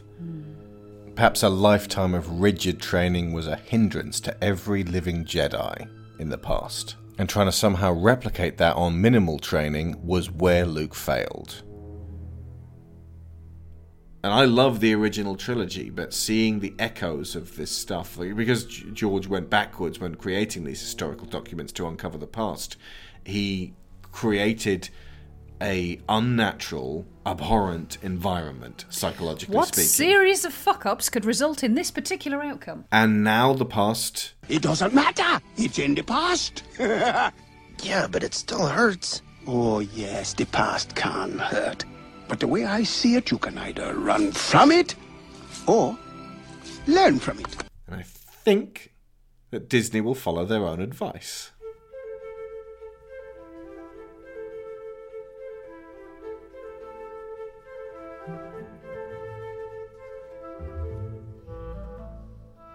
I'd like to think that the generation who were kids seeing these movies didn't take this message so much to heart and had Harry Potter to readjust them. Hmm. Because just as this was happening, Harry Potter was really beginning to flourish and turning into uh, uh, uh, book series and film series that became the Star Wars of our generation, where this failed. Yeah. And also. Of um, that, sorry, not even our generation. Our generation was Star Wars, but uh, the the next generation, millennials.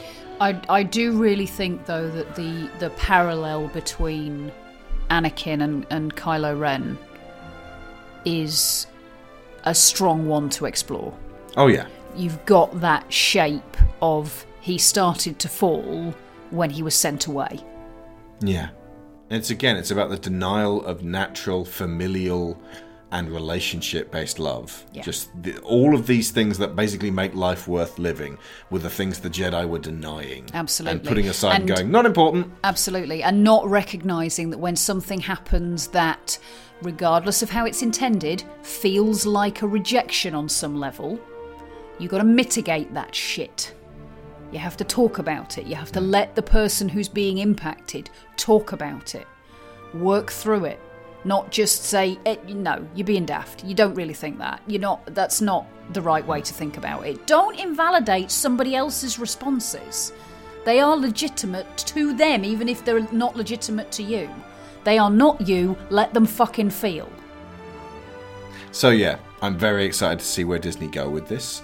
Uh, it's kind of a blank slate for episode 9. This whole thing could collapse. Or it could take off and soar. But I think with the past being what it is now, we can accept that the prequels were the recounting of a series of terrible mistakes, all of which related to inhuman levels of refusal to empathize.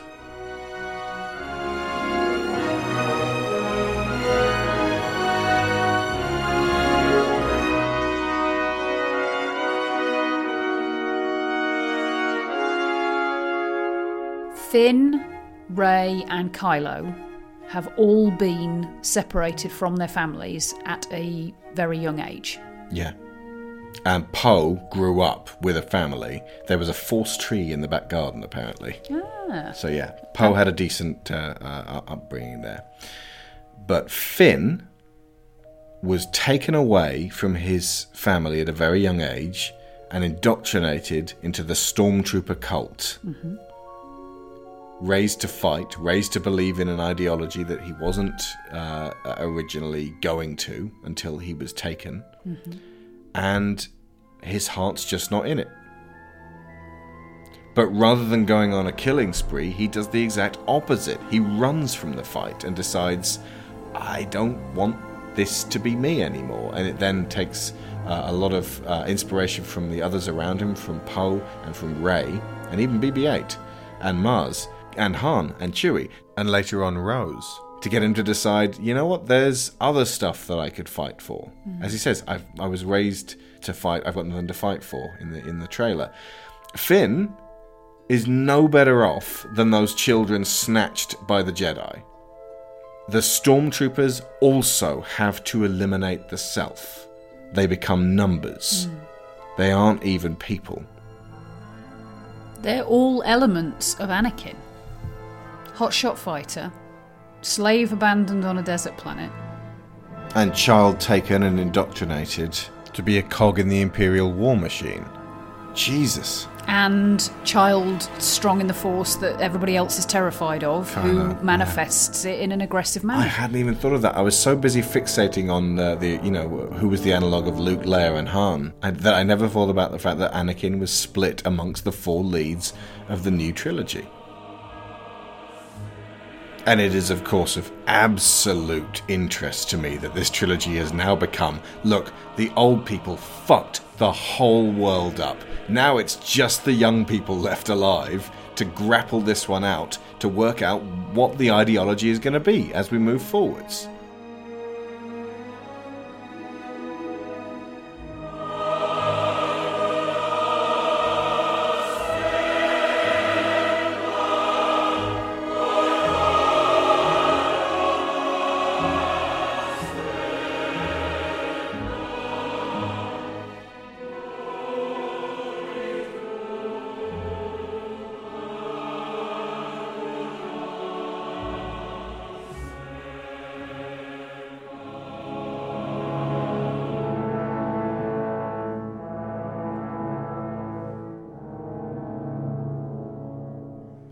And it is very telling, actually, now that I think about it, that the final shot in Revenge of the Sith is about family.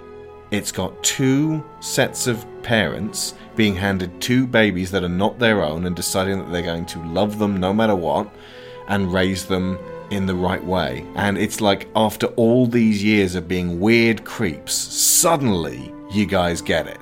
Mhm. And that's the new hope. And 19 years later, they are still living with the families that took them in. Yeah.